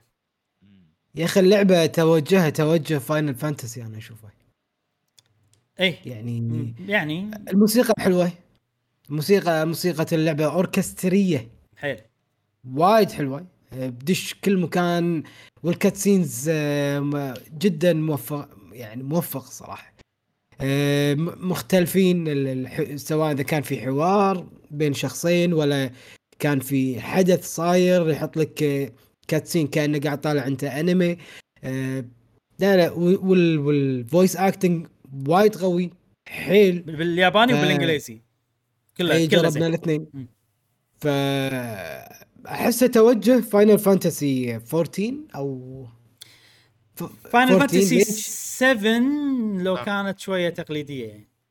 لا انا ليش قلت 14؟ احس انه تقدر تروح اونلاين يعني عادي شخصيتك ابراهيم عادي انت تو قاعد تقول الحين كاستمز وما كاستمز في سؤال عادي عادي مرحله ما يلا خلينا نلعب اونلاين، يلا ابراهيم ساعدني بالمشن هذه ولا عرفت تسوي سايد ميشنز يعني مثل جنشن امباكت مثلا. يبي لي يسوي لنا تيلز اونلاين لعبه تيلز اونلاين احسها تنفع والله يعني صدق لايق عليها حيل احس صدق تنفع. حسستني انها امامو نوعا ما فيها نعم. عشان اختم الكلام عن Tales of Arise، برافو بانداي نامكو، لعبتكم وايد حلوه، ويعني حسستوني ان يعني مو بس اهتميتوا باللعبه، حسستوني ان هذه اللعبه كل شيء نبي نسويه صح فيها كل شيء، وتجربه اللاعب مهمه بالنسبه لنا لدرجه ان احنا يعني مستعدين ان نغير اشياء كانت شوي قديمه ممكن بالعاب الجي ار بي جيز. وما ادري انا حاس ان هذه اللعبه يعني هديه من بانداي نامكو مو متوقعه كلش، نعطوني لعبه جودتها عاليه جي ار بي جي كل يعني القصه فيها حلوه، الشخصيات فيها حلوه، اللعب فيها حلو، فحيل مستانس وحيل مستمتع باللعبه. واشكر بانداي نامكو وردوا لي الثقه بالعاب تيلز، ردوا لي الثقه بشكل كبير، ومن اليوم رايح سلسله تيلز راح تكون ببالي. هذا من ال 12 ساعه اللي لعبتها حاسس انت كنت بتقول شيء مشعل كنا يس بسالك سؤال، هل تتوقع الحين شفنا احنا مثال حلو وايد فاينل فانتسي 7 على الجي ار بي جيز، توجه سكوير انكس، توجه حتى ممكن زينو بليد كرونيكلز 2 الحين مثل ما قاعدين نشوف مع بعض تريلز اوف رايز، هل تحس ان الجي ار بي جي تيرن بيس القديم هذا هو يعني اللي يميز الجي ار بي جيز ان هم العاب ريلاكس؟ ترى لو تفكر فيها تقاعد ما قاعد تفقص وايد دقم وتبذل جهد على اساس والله تنجز. هل هذه فيها نفس الريلاكس التيرن بيسي مع انها هي اكشن الفايت؟ اي يعني لما تعود الفايت سريع ولما تعود عليه انا اشوفها يعني انجيجينج ما ادري ريلاك ما ادري شلون كنت اقصد بالريلاكس يعني انا لما العب تيرن بيس احس وايد اللعب بارد هدوء مهما كان اكشن الوضع، يعني عندي فتره افكر خطط اسوي الضربات والامور هذه، بس بالاكشن بيس نفس مثلا هذه زينو بليد كرونيكلز حتى فاينل فانتسي 7 لا هو ما راح ينطرك انه راح يطقك فهمت قصدي؟ فهل تشوف ان الحين هذا توجه العام حق الجي ار بي جي الهاي بادجت راح يصير بهالطريقه بالمستقبل. اوكي انت قصدك اذا التوجه هو اكشن بدل لا يكون تيرن بيست، هذا باختصار سؤالك؟ اي الباين انه اي، لان كل الشركات الكبيره ما قاعد تسوي تيرن بيست، ما عدا يمكن بس الحين الالعاب الكبيره اللي تسوي. لا والله في كم لعبه اطلس عندك يسوون تيرن بيست، شين ميجامي تنسي وبيرسونا ودراجون كويست، غير كذي وسكوير بالعابهم طبعا. يعني في العاب بس مو كبيره، عندك برايفلي ديفولت ما برايفلي ديفولت. والله شوف كتوجه انا اشوف ان الاثنين موجودين، ولكن كل ما زاد البادجت مال اللعبه كل ما يبون اللعبه هذه تبيع اكثر، كل ما صار اوكي لازم نخليها شويه اكشني، لان يدرون ان اغلب الناس ما يبون تيرن بيست. بس ك الجي ار بي جيز شنو خلينا نقول اللي بيخلي الالعاب حلوه ولا مو حلوه بعصرنا هذا؟ انا اشوف ان الموضوع ما له شغل، ممكن تكون حلوه تيرن بيست، ممكن تكون حلوه اكشن، على حسب نظام القتال. هل في استراتيجي؟ هل في تفكير؟ هل في هذه مثلا استراتيجي والتفكير موجود ولكن قليل. الوناسه الاكشن انك تضبط الكومبو، انك تضغط الدقمه بالوقت عشان تشوف الحركه القويه اللي بتكذي، عرفت؟ ولكن مثلا عندك برايفلي ديفولت اثبتت لي ان التيرن بيست حيل عجيب. برايفلي ديفولت لو ما الباتل سيستم كانت اللعبه صارت عاديه بالنسبه لي انا، الباتل سيستم بروحه شال لعبه كامله. فالتيرن بيست مو يخرع مو هي، على حسب السيستم اللي انت بتحطه باللعبه. فانا اشوف انه ما له شغل، بس اذا الواقع اذا تبي تبيع لازم تخليه اكشن. نعم. بس طبعا تغطيتنا لهذه اللعبه موجوده على القناه في اليوتيوب في فقره خلنا نجرب. نعم. سعدت انك كنت موجود بهذا الفيديو، وانا ايضا سعدت ان انت كنت معي، وانا سعدت بعد. الله يحفظكم انت وياه. وزعلتنا مش حلوين يعني. زين اتوقع طولنا وايد. فقرة الالعاب بودكاست كامل بروحه، اسوي بودكاست العاب بروحه شيء المفروض. يلا نختم ولا عندنا بلاوي بالحلقه. زين يلا خلصنا من الالعاب، ننتقل الى فقرة الاخبار السريعه.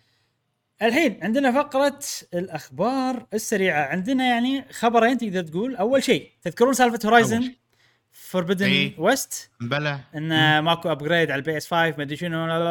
عقب اللويا هذه كلها كانت تقول سوني خلاص يبا ابجريد ببلاش من بلاي ستيشن 4، بما معناه انه شيء غريب صراحه انك تشتريها على البلاي ستيشن 4 احسن، ارخص من بلاي ستيشن 5، لان تشتريها على البلاي ستيشن 4 ب $60 وتسوي لها ابجريد ببلاش الى نسخه بلاي ستيشن 5 وخلاص. الحين طر لويا الثانيه شلون؟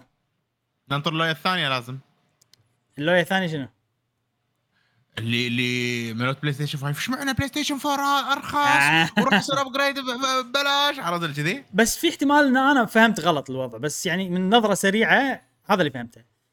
وما شنو قالوا نسخه بلاي ستيشن 5 $70 صح، بعدين البلاي ستيشن 4 $60 والابجريد ببلاش. شنو معناته؟ معناته ان اذا الابجريد ببلاش تقدر تلعب نسخه بلاي ستيشن 5 ب $60 انك تسوي ابجريد، تشتري هذيك تسوي ابجريد. هل نسخة بلاي ستيشن 5 مثلا خلوها $70 ما اتوقع هذا شيء بيأثر على رزقكم بالمستقبل، ما يبون يعودون الناس على 70 من الحين. الوضع غريب، الوضع مو مضبوط، في تزعزع حيل مو مضبوط، يعني ماكو كلمة. هذا شيء انت زين انك تسمع كلام الناس، بس لما تصير كذي كل ما قالوا لك شيء تغير، خصوصا اكس بوكس. يعني تحس انه ما عندك اكس بوكس ما اكثر ناس يغيرون، يعني اذا الناس عصبوا على شيء يرجعون كلمه. بلا يعني بلاي ستيشن ما يسوونها وايد، ولكن هالمره سووها بسرعه كذي. فما ادري يمكن بالزمن هذا الشيء اللي ينفع، بس انا من ناحيتي احس ان اذا الشركه كذي الجمهور يغيرونها يمين يسار بسرعه، احس تقل ثقتي بالشركه. زين هذا اول خبر سريع.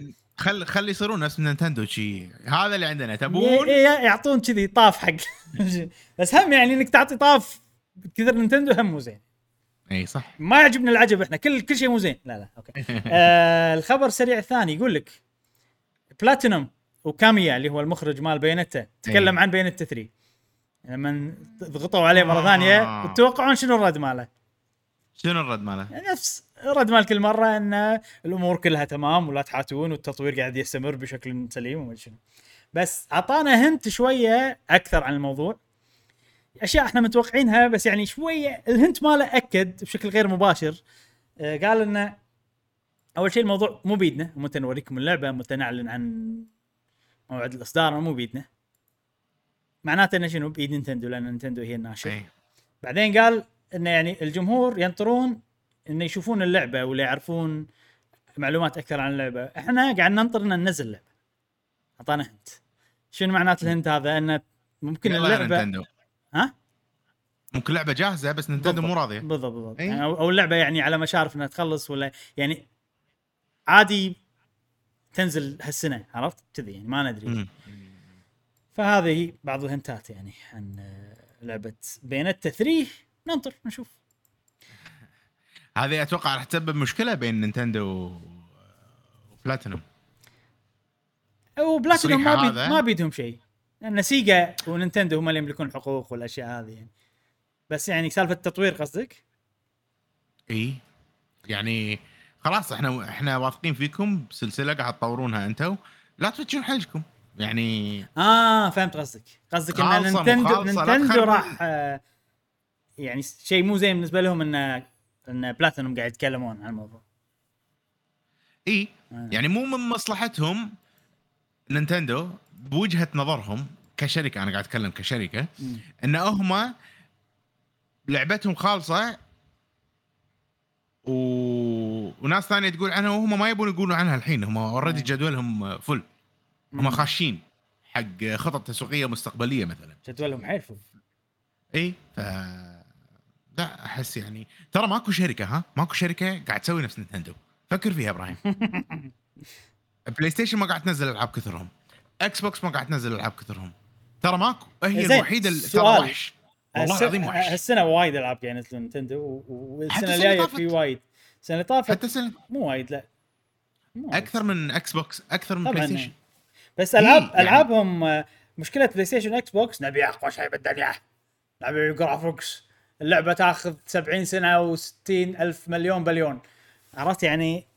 ايه توجههم غير، خلاص احنا عشان نرضي الناس لازم نروح فوق فوق فوق فوق فوق فوق فوق فوق فوق فوق.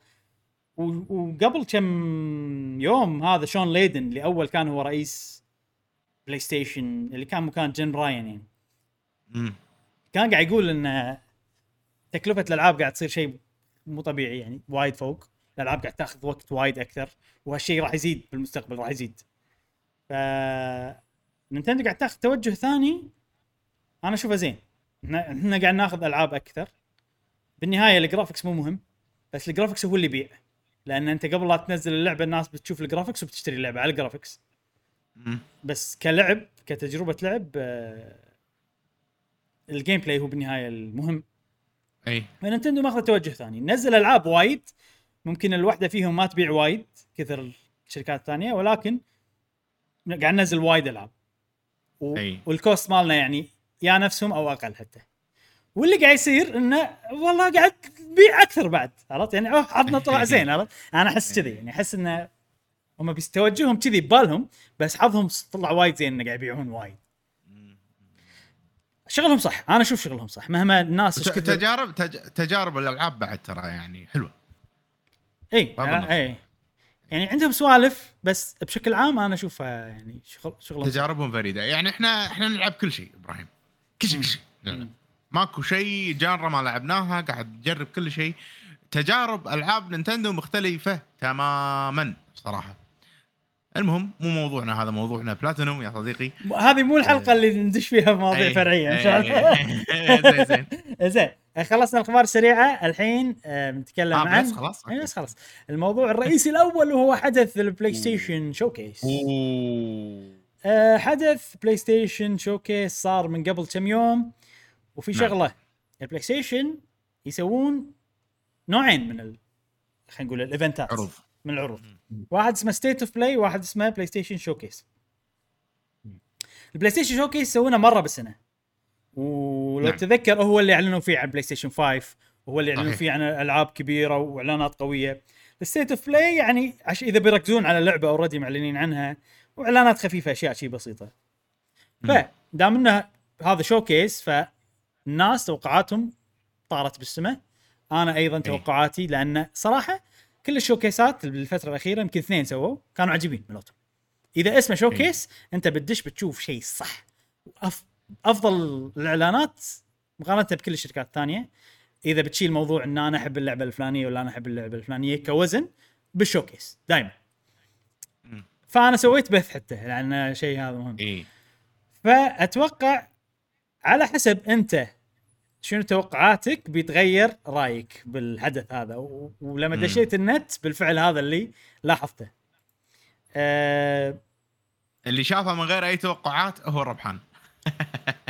طبعا اللي شاف اي شيء بالدنيا تدش له من غير توقعات راح يصير احسن بالنسبه لك. نعم. الحين تبون نتكلم لعبه لعبه ولا نتكلم بشكل عام؟ بتكلم بشكل عام. يا جماعه الانترو مال العرض وايد وايد عجيب، وايد عجبني. اللي بالبدايه ان الدنيا شطرنج زين، وفي ملكين، ملك قاعد ب خلينا نقول بعماره باوفيس كذي بنت هاوس كبير، وفي ملك ثاني قاعد بهذا ويحركون الشطرنج وتصير سوالف حيل ينفع انه يكون فيلم. يعني الفكره عجيبه وايد. انا استانست على العرض الدعائي خلينا نقول مال البلاي ستيشن. هو حلو بالبدايه، اتفق معك كان عجيب، بس انا يعني شنو مشكلتي معاه؟ بحد ذاته حلو، بس شنو تبي تقول لي؟ ما ادري، ما له علاقه بولا شيء. لا هو في شيء، في مسج ان ترى everything is gamified، يعني كل شيء it's a game بالنهايه. انا احس كذي، ما ادري، بس يعني انا دشيت بشوف اعلاناتكم اللي بالبدايه. شنو علاقته بالاعلانات اللي بتنقال بعدين؟ انا اشوف ما له علاقه. مو بدايه هذا ما ادري شنو هو on actual gameplay. اذا ما خاب ظني كنا بالانجن مال بلاي ستيشن. لا فيديو صجي هذا، انا ما ادري، ممكن ما ادري، فيديو صجي. بس هو الشغله الوحيده اللي لها علاقه ان حطوا هنتات على الالعاب اللي بيعلنون عنها. يعني أوكي. انا شنو الفكره احس من هذه اذا بخمن؟ لو تلاحظ العلامه مالت العرض حاطين لك اكس او ما ادري شنو على شكل دايموند، على شكل يعني جواهر شيء ثمينه. واللعبه هذه ان هم قاعد يحاولون يبوقون الجواهر، اثنين قاعد يحاولون يبوقون الجواهر. فالحس المسج ان العابنا ثمينه كنها جواهر والناس تتهاوش عليها. اوكي. والمسج هذه بط جبدي صراحه. عرفت يعني يصير فيني ما ابي اشتري جواهركم زين. عرفت لي اذا كان هذا المسج، ما ادري انا، بس هذا اللي حسيته يعني. زين نتكلم عن الالعاب، نمر عليهم. نتكلم عن الالعاب. اول لعبه اعلنوا عنها هي Star Wars Knights of the Old Republic. طبعا هذه لعبه مشهوره من بايووير، اول مسوينها ب 2003 شيء كذي. وهذا نفس الاستديو اللي يسوي العاب ماس افكت. وطريقه اللعبه هذه نفس ماس افكت، انه في شخصيات وايد تكلمهم، على حسب كلامك ممكن تغير سوالف وكذي. فيعني الالعاب هذه حلوه بشكل عام، واللعبه هذه بالتحديد الناس يلعبونها وايد، حتى لها اختصار اسمها كوتور، عرفت؟ نايتس اوف ذا اولد ريبابليك. اللي بيشتغل على الريميك هذا، هو ريميك، وهو استوديو اسمه اسباير. والاستوديو هذا مشهور انه هو يسوي بورتات حق العاب، يعني ينقل العاب من جهاز لجهاز ثاني. وان هذا اضخم مشروع اشتغل عليه الاستوديو هذا. وماكو موعد اصدار. انا ما ريميك نعم. انا مو لاعب الاصليه، ولكن احب العاب ماس افكت، فيعني وسامع عن هاللعبه كلام وايد حلو، ولكن ما راح اتحمس الا اذا شفت جيم بلاي. حلو. اللعبه اللي بعدها هل قالوا والله هذه بس حق البلاي ستيشن؟ مو واضح الموضوع. اوكي ما ادري، يمكن قالوا وانا ما ادري. اللعبه اللي بعدها انا توني ادري عن المعلومات صراحه، ما كنت اعرفهم من قبل، ان يعني تشبه ماس افكت والامور هذه. على بالي شيء براند، يعني شيء جديد، ما انتبهت، بس صار فيني لعبه سيرفر جديده يلا فوقه. اوكي تحمست كذي يعني. اتوقع بتصير حلوه. بعدين شفنا لعبه انا سميتها ببيانات الكوريه. ايوه نفس التفكير بالضبط، بيانات الكوريه. هذه طبعا لعبه اسمها بروجكت ايف، من مطور كوري، استوديو كوري اسمه شيفت اب. اللعبه بلشوا يشتغلون عليها من سنه 2019، وحاليا ماكو موعد اصدار معين ولا جهاز. طبعا اكيد بلاي ستيشن 5 حلو. اول قالوا انها بتنزل على اكس بوكس وبي سي وكذي، ولكن من عقب العرض هذا يعني ما ندري، يعني من زمان الحكي، فيمكن الخطه تغيرت ممكن.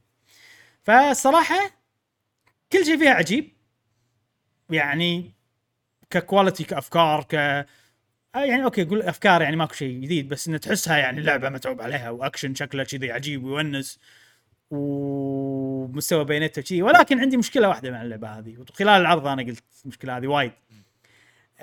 اشكال الشخصيات كنا الشكل اللي يعطونك اياه مع الانجن ببلاش اللي تختار منهم، عرفت لي كذي شارينا من الماركت بليس ديجيتال ماركت بليس. ما احس انه يعني شكل مصمم، ما في بيرسوناليتي، ما في بيرسوناليتي كل شيء. ومو بس البطله، حتى في شخصيات تانية طلعت بنهايه هذا. وايد مركزين على الجانب يعني انه والله فهمت قصدي، انه والله وايد لابسه ضيج والامور تلمع والامور كذي. هذا كوريا عندهم مشكله. كوريا تدري ان اكثر دوله بالعالم فيها عمليات تجميل تصير، واكثر دوله بالعالم يعني الشكل عندهم هو اللي يحدد، مو بس الشكل بس يعني جزء كبير ميجر اكبر اكثر من الدول الثانيه اللي يحدد قيمتك بالمجتمع. مهم جدا الشكل. ولو تلاحظ تشوف اشكالهم الكوريين نفس الشكل كلهم، لانهم عندهم شكل واحد هو الشكل الحلو. فكل البنات حتى الشباب يسوون عمليات تجميل، كلهم يبون يصيرون نفس الشكل هذا. لاحظ تشوف اشكالهم نفس الشيء من عمليات تجميل، يعني مو موضوع اللي الاسيويين كلهم شكل نفس الشيء، لا مو شيء. انا لما اروح اليابان ولا هذا اشوف اشكالهم مختلفه لاني قعدت هناك فتره طويله. لا انا اشوف من عمليات التجميل نفس الشيء، والفاشن ايضا نفس الشيء، كلهم يبون يصيرون في فاشن معين كذي. الريال يحطون ميك اب، طبيعي ان الريال يحط ميك اب هناك، لان الشكل عندهم شيء مهم جدا. ف ما استغرب لما اشوفهم يهتمون حق الجانب هذا بلعبتهم. اوكي ولكن لو نشيل الموضوع هذا كل شيء فيه عجيب صراحه. اي صدق الاكشن شكله مضبوط، ما ادري العالم حلو، يعني هو بوست ابوكاليبتيك اغريقي ما ادري شنو، خلطه كذي جديده احس ما ادري حلوه يعني. وفي اللي شكلها شيره بس هي بنايه فضائيه ما ادري شلون صايره بالفضاء، بس ما تحسه بالفضاء، بس تحسه بالفضاء يعني شغلي كذا. شيء حلو صراحه. جاسم انت هل تحب العاب الاكشن؟ مو من هالنوعيه ما قلت اي هالنوعيه. لا تبي مسدسات طيب يعني حركه وايد، الحركه وايد هذه بالالعاب انا ما كلش ما تشدني. حلو جاسم، انا اتوقع انت فتره الفيديو جيم مالتك عقب يوم شاق تي البيت ما تبي شيء يعور راسك، تبي شيء هادي مريح. عشان كذي العاب التولتيل، العاب الاستراتيجي اي احس تنفع لك.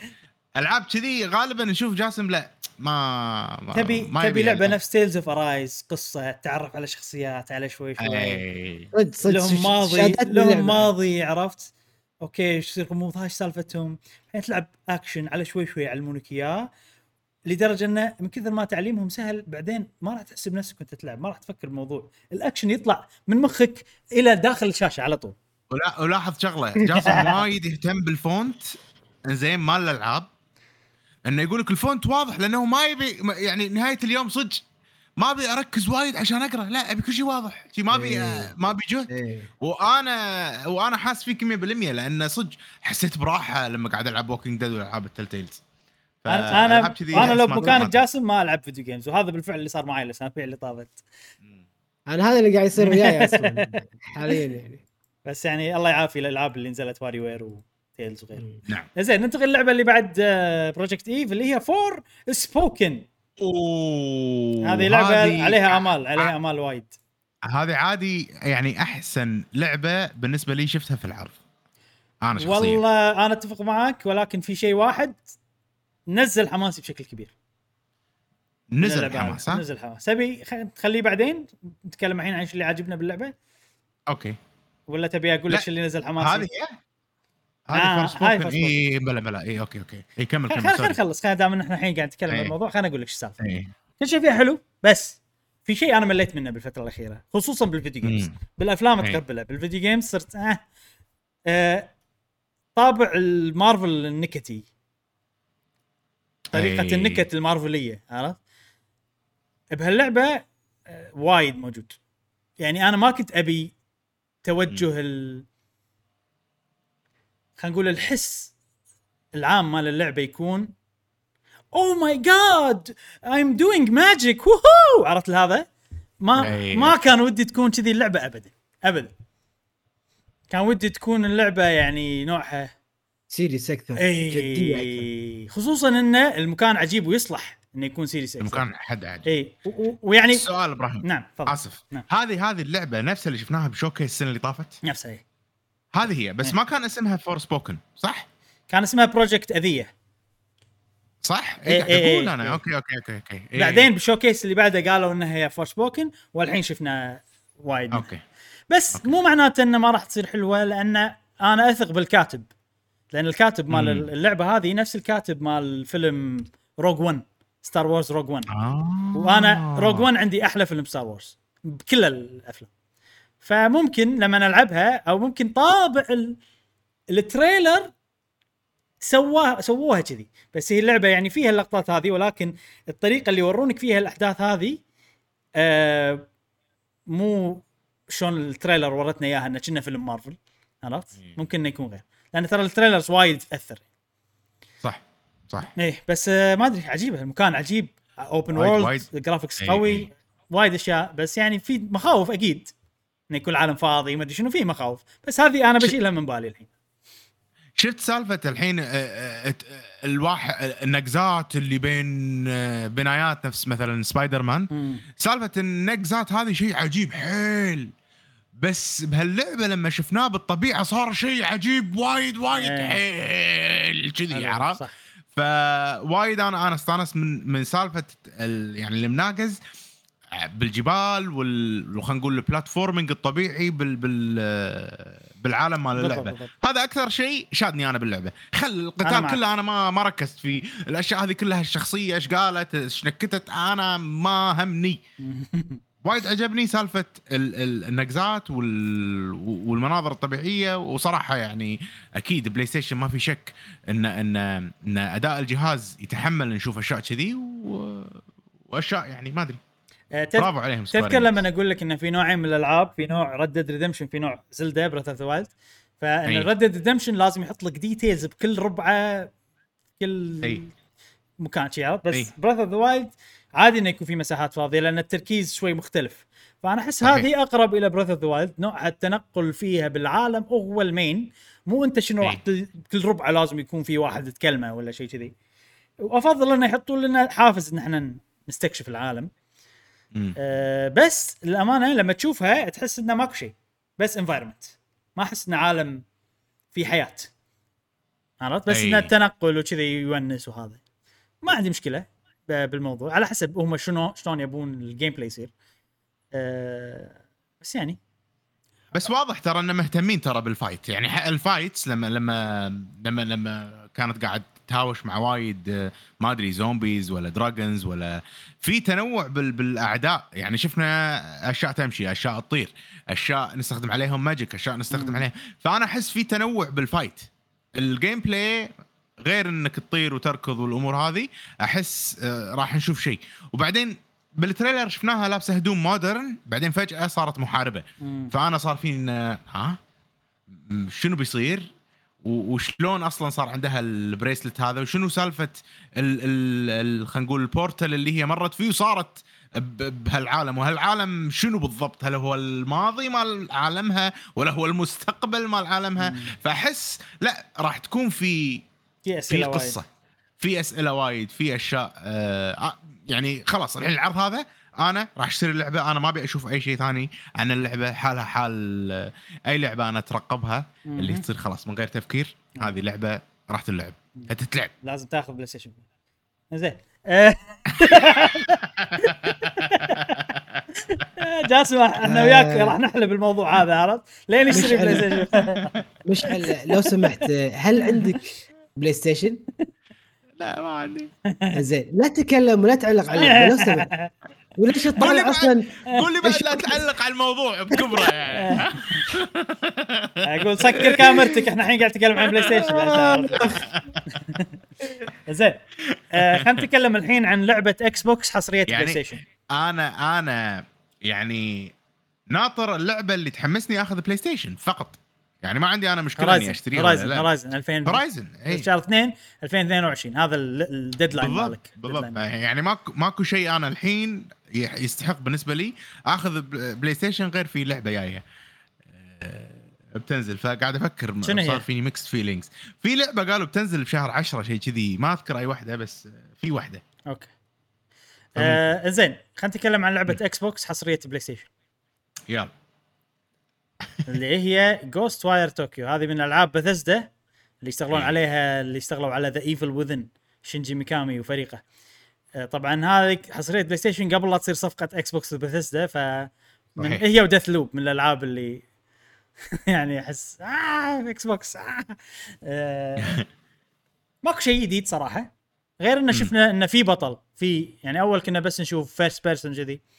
فالشيء الغريب والحلو ايضا ان البطل كذي يعني واحد ياباني عادي، ولد ياباني، عرفت؟ ما يعني مو انه واقعي، انه ما في شيء سبيشل. فانا استانست لان ما ولا لعبه نشوف فيها بطل ياباني ولد. ها ركز على كلمه ولد، يعني في العاب وايد فيها بنت يابانيه اوكي شيء دارج، بس انه ولد ياباني وعادي طبيعي لابس الهدوم العاديه والجنطه هذه مالتهم. يمكن انا اللي عايش باليابان فاستانس انه في ريبريزنتيشن حق اللي عرفت اللي واو عرفت ما ادري يعني بس حلو، وخصوصا ان اللعبه بطوكيو عرفت، وان اللعبه باليابان اصلا، وان فيعني ما له داعي تجيبوا لي واحد امريكي ولا تجيبوا لي، فنايس تشويس بالنسبه لي، شيء عجبني. غير هالشيء يا اخي كل شيء فيها عجيب اللعبه، ما عدا ان هي منظور اول. اي ما ادري انا حيل جايزت لي صراحه شخصيا من بدايه ما شفناها في شوكيس مال بلاي ستيشن. وايد شفنا عليها نقول تريلرز اوكي ما عندي مشكله اشوفها مره ثانيه ثالثه وهذا، ولما تصير عندي بلاي ستيشن احس بذس وايد يسوون خصومات راح ناخذها، شكلها تونس حلوه. اذا خذيت بلاي ستيشن خلينا نشوف اذا نقدر نسوي جيم شير. نقدر خلينا نسويها خلاص. اي نسوي زين اللي بعدها لعبه تشية. هذه لعبة اندي الوحيدة اللي موجودة هني، ويعني انا بالنسبة لي افضل تريلر بالعرض. صح احلى تريلر بالعرض بالضبط، كان وايد ونس. يعني اللعبة عادي ما اشتريها، ما ادري لازم اشوف اكثر او اشوف الريفيوز او بس كتريلر او يونس يجيب السعادة يعني صراحة. صح حيل اي بالسعاده يعني فريحيه يا حصريه ما ادري بس ماكو موعد اصدار، ولكن انه يعني بستيم تقدر تسوي لها ما ادري شنو بري اوردر ما ادري شنو شيء بري ريجستريشن ما ادري شنو، بس انه يعني ماكو، بس انه ما نتوقع انه راح تطول على ما تنزل. قالوا ان بلا كنا قايلين 22 ولا ما قالوا كلش؟ والله انا شيكت عليه كامينج 2022. اوكي حلو 2022 اي قالوا 2000 بالابيك ستور عفوا مو موجوده بالابيك وكذي. واضح انه يعني ما ادري يبون اكسبيرينس في قصه بجزيره بهذه حيل عجيبه. واضح انه ايضا لو بجت، ولكن واضح انه لو بجت التريلر صراحه عجيب. انزين بعدين عندنا لعبتين 2 in 1 لعبتين من مارفل، واحده اسمها وولفرين، راح نلعب شخصيه وولفرين ما شفنا جيم بلاي ما شفنا ولا شيء، والثانيه سبايدر مان 2، وكلهم من نفس الاستوديو اللي هو انسومنياك اللي هو مسوي سبايدر مان 1. ويعني شنو الاستوديو المستحيل هذا يعني قاعد يسوي العاب وايد وبوقت قياسي والعاب عجيبه. شلون سبايدر مان 1 حلو، راتشت اند كلانك الجديده هم اللي مسوينها، سبايدر مان الاضافه مالت مايلز موراليس او مو اضافه حتى يعني تقدر تلعبها اللعبه بروحها. والحين بيسوون لك لعبتين، واحده وولفرين واحده سبايدر مان 2. بس السر ابراهيم او الحنكه بالموضوع ان متى بتنزل وولفرين وسبايدر مان 2 ما ادري بس مع بس يعني اذا في واحده 2023 هذا اي واحده فيهم سبايدر مان يمكن سبايدر مان 2023 اتوقع اي يعني اي اتوقع سبايدر مان قبل بعدين ولا سبايدر مان لان سبايدر مان يعني اوريدي عندهم البيس خلينا نقول وقالوا ان ديفلوبمنت يعني قالوا انه ولفرين ترى الحين بلشنا ديفلوبمنت فهذا بس عرض كذي يعني معناته 2025 ولا 24 اذا ليش كذي مبكر يعلنون عن الاشياء هذه المشكله يعني اوكي تعلن مش قاعد اقول لك انه في شيء غريب انا امانه لاحظت استياء اغلب البودكاستات العربيه بهذا الشأن انه اوكي اغلب تسمع بودكاستات من ورانا طبعا احنا مو عايشين بروحنا فنسمع اراء الناس اكيد طبعا شفت اراء الناس اراء البودكاستات يعني اغلبهم يعني اتحدوا على كلمه انه ليش اغلب الالعاب اللي تم اعلانها يعني متجمعه في شركه واحده وليش الاعلانات وايد مبكر يعني قاعد تعطونا مؤشر بشكل غير مباشر ان ترى ما عندنا شيء قاعد نعطيكم لعبه 23 ولعبه هذه 23 سبايدر مان 2 لعبه اندر ديفلوبمنت يعني معناته غير محدد الوقت واشكرها لعبه كبيره ما راح تكون يعني خلال 6 اشهر القادمه يعني اي 6 اشهر ما راح تكون خلال الاربع سنين القادمه هذا هو بعد او 3 سنين شيء محزن بس بشكل عام العرض اللي مقدم كان حلو عجيب يعني اوكي يعني مال سبايدر مان وولفرين اغلب الشوك الاعلانات كانوا الاعلان حلو بس ان التاخير هذا وان توحيد ان اغلبهم يعني اجتمعوا في شركه واحده هذا كان الملاحظه يعني نشوف من عمره ما كذي يعلنون وايد مبكر عن العابهم يعني انا الحين انا صرت ما اتحمس اذا اعلنوا عن لعبه من غير جيم بلاي وشيء بينزل عقب مليون سنه يعني صعب هذه مشكله ترى صحيح انا بس في نقطتين برد عليك ابراهيم لان موضوع حيل فلسفي حلو صراحه وخلنا اتوقع بلاي ستيشن ليش قاعد يسوون كذي بلاي ستيشن تبي تقول حق الناس ترى احنا الالعاب اللي تحبونها هذه God of War سبايدر مان شغل مارفل استوديونا عن سومنياك هذا في العاب جايه لا تخاف انت اللي عندك بلاي ستيشن لا تخاف وانت اللي ما عندكم بلاي ستيشن ترى احنا بنسوي العاب عرفت شلون ترى احنا عندنا العاب وايد احنا لا تخافون لا تسمعون الناس تقول ماكو شيء في شيء راح يجيكم بس بعدين عرفت كذي الوضع مع البلاي ستيشن كذي الحين ما عندهم احس القدره اوكي بس سؤال مداخله ليش اذا هم اون ذا توب اذا جهازهم اصلا ما في كميات ليش هم اكثر شركه يقدرون ما يعلنون عن العاب ويكون وضعهم تمام ليش قاعد يعلنون ليش قاعد يعلنون على شيء متاخر وايد ما يقدرون بلاي ستيشن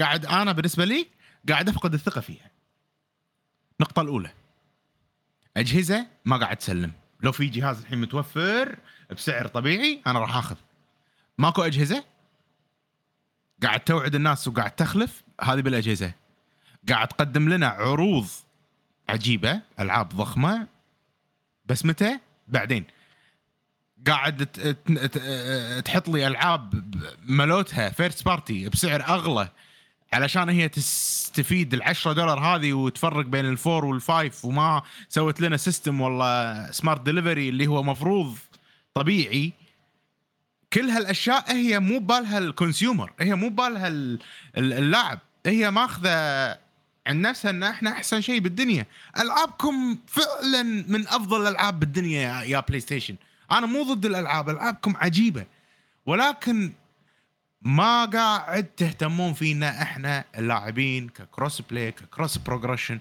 والامور اللي فعلا نحتاجها ليش قاعد يسوون كذي يبون يقولون حق الناس ترى احنا عندنا، ترى احنا جايين. هذه وعود، التريلرات هي مجرد وعود من بلاي ستيشن علشان تمسك الناس اللي يحبون بلاي ستيشن. وانا اظن ان هالشيء ما راح يستمر طول العمر اذا هم مستمرين بمنوالهم. راح الشركات الثانيه راح تصعد وتوصل حق كواليتي بلاي ستيشن في وقت يعني او لاحق. تدري شنو السبب الوحيد اللي بالي ليش هم قاعد يعلنون عن العاب مبكر مع انهم يقدرون ما يعلنون عن العاب مبكر من ناحيه مبيعات وكذي، انهم ما بالتوب، إنه بالفعل ما عندهم ألعاب إلا اللي إحنا قاعد نشوفها. فما عندهم شيء، والألعاب راح تأخذ وقت طويل. فإذا ما أعلنوا عن ألعابهم مبكر راح يصير كنا ما قاعد يعلنون عن شيء كلش، يعني راح يصير تقشف بالإعلانات بشكل كبير جدا، لدرجة إنه يعني too much تقشف بالإعلانات. لازم على الأقل في شيء كل سنة، في شيء يحمس الناس، أو إن صدق هم سمعتهم حيل سيئة لدرجة إن ماكو مطورين يبون يشتغلون مع بلاي ستيشن. والله ما أدري، بس قاعد يستحوذون على استديوهات وايد بالفترة الأخيرة، فممكن الاستحواذ هو عملهم الوحيد.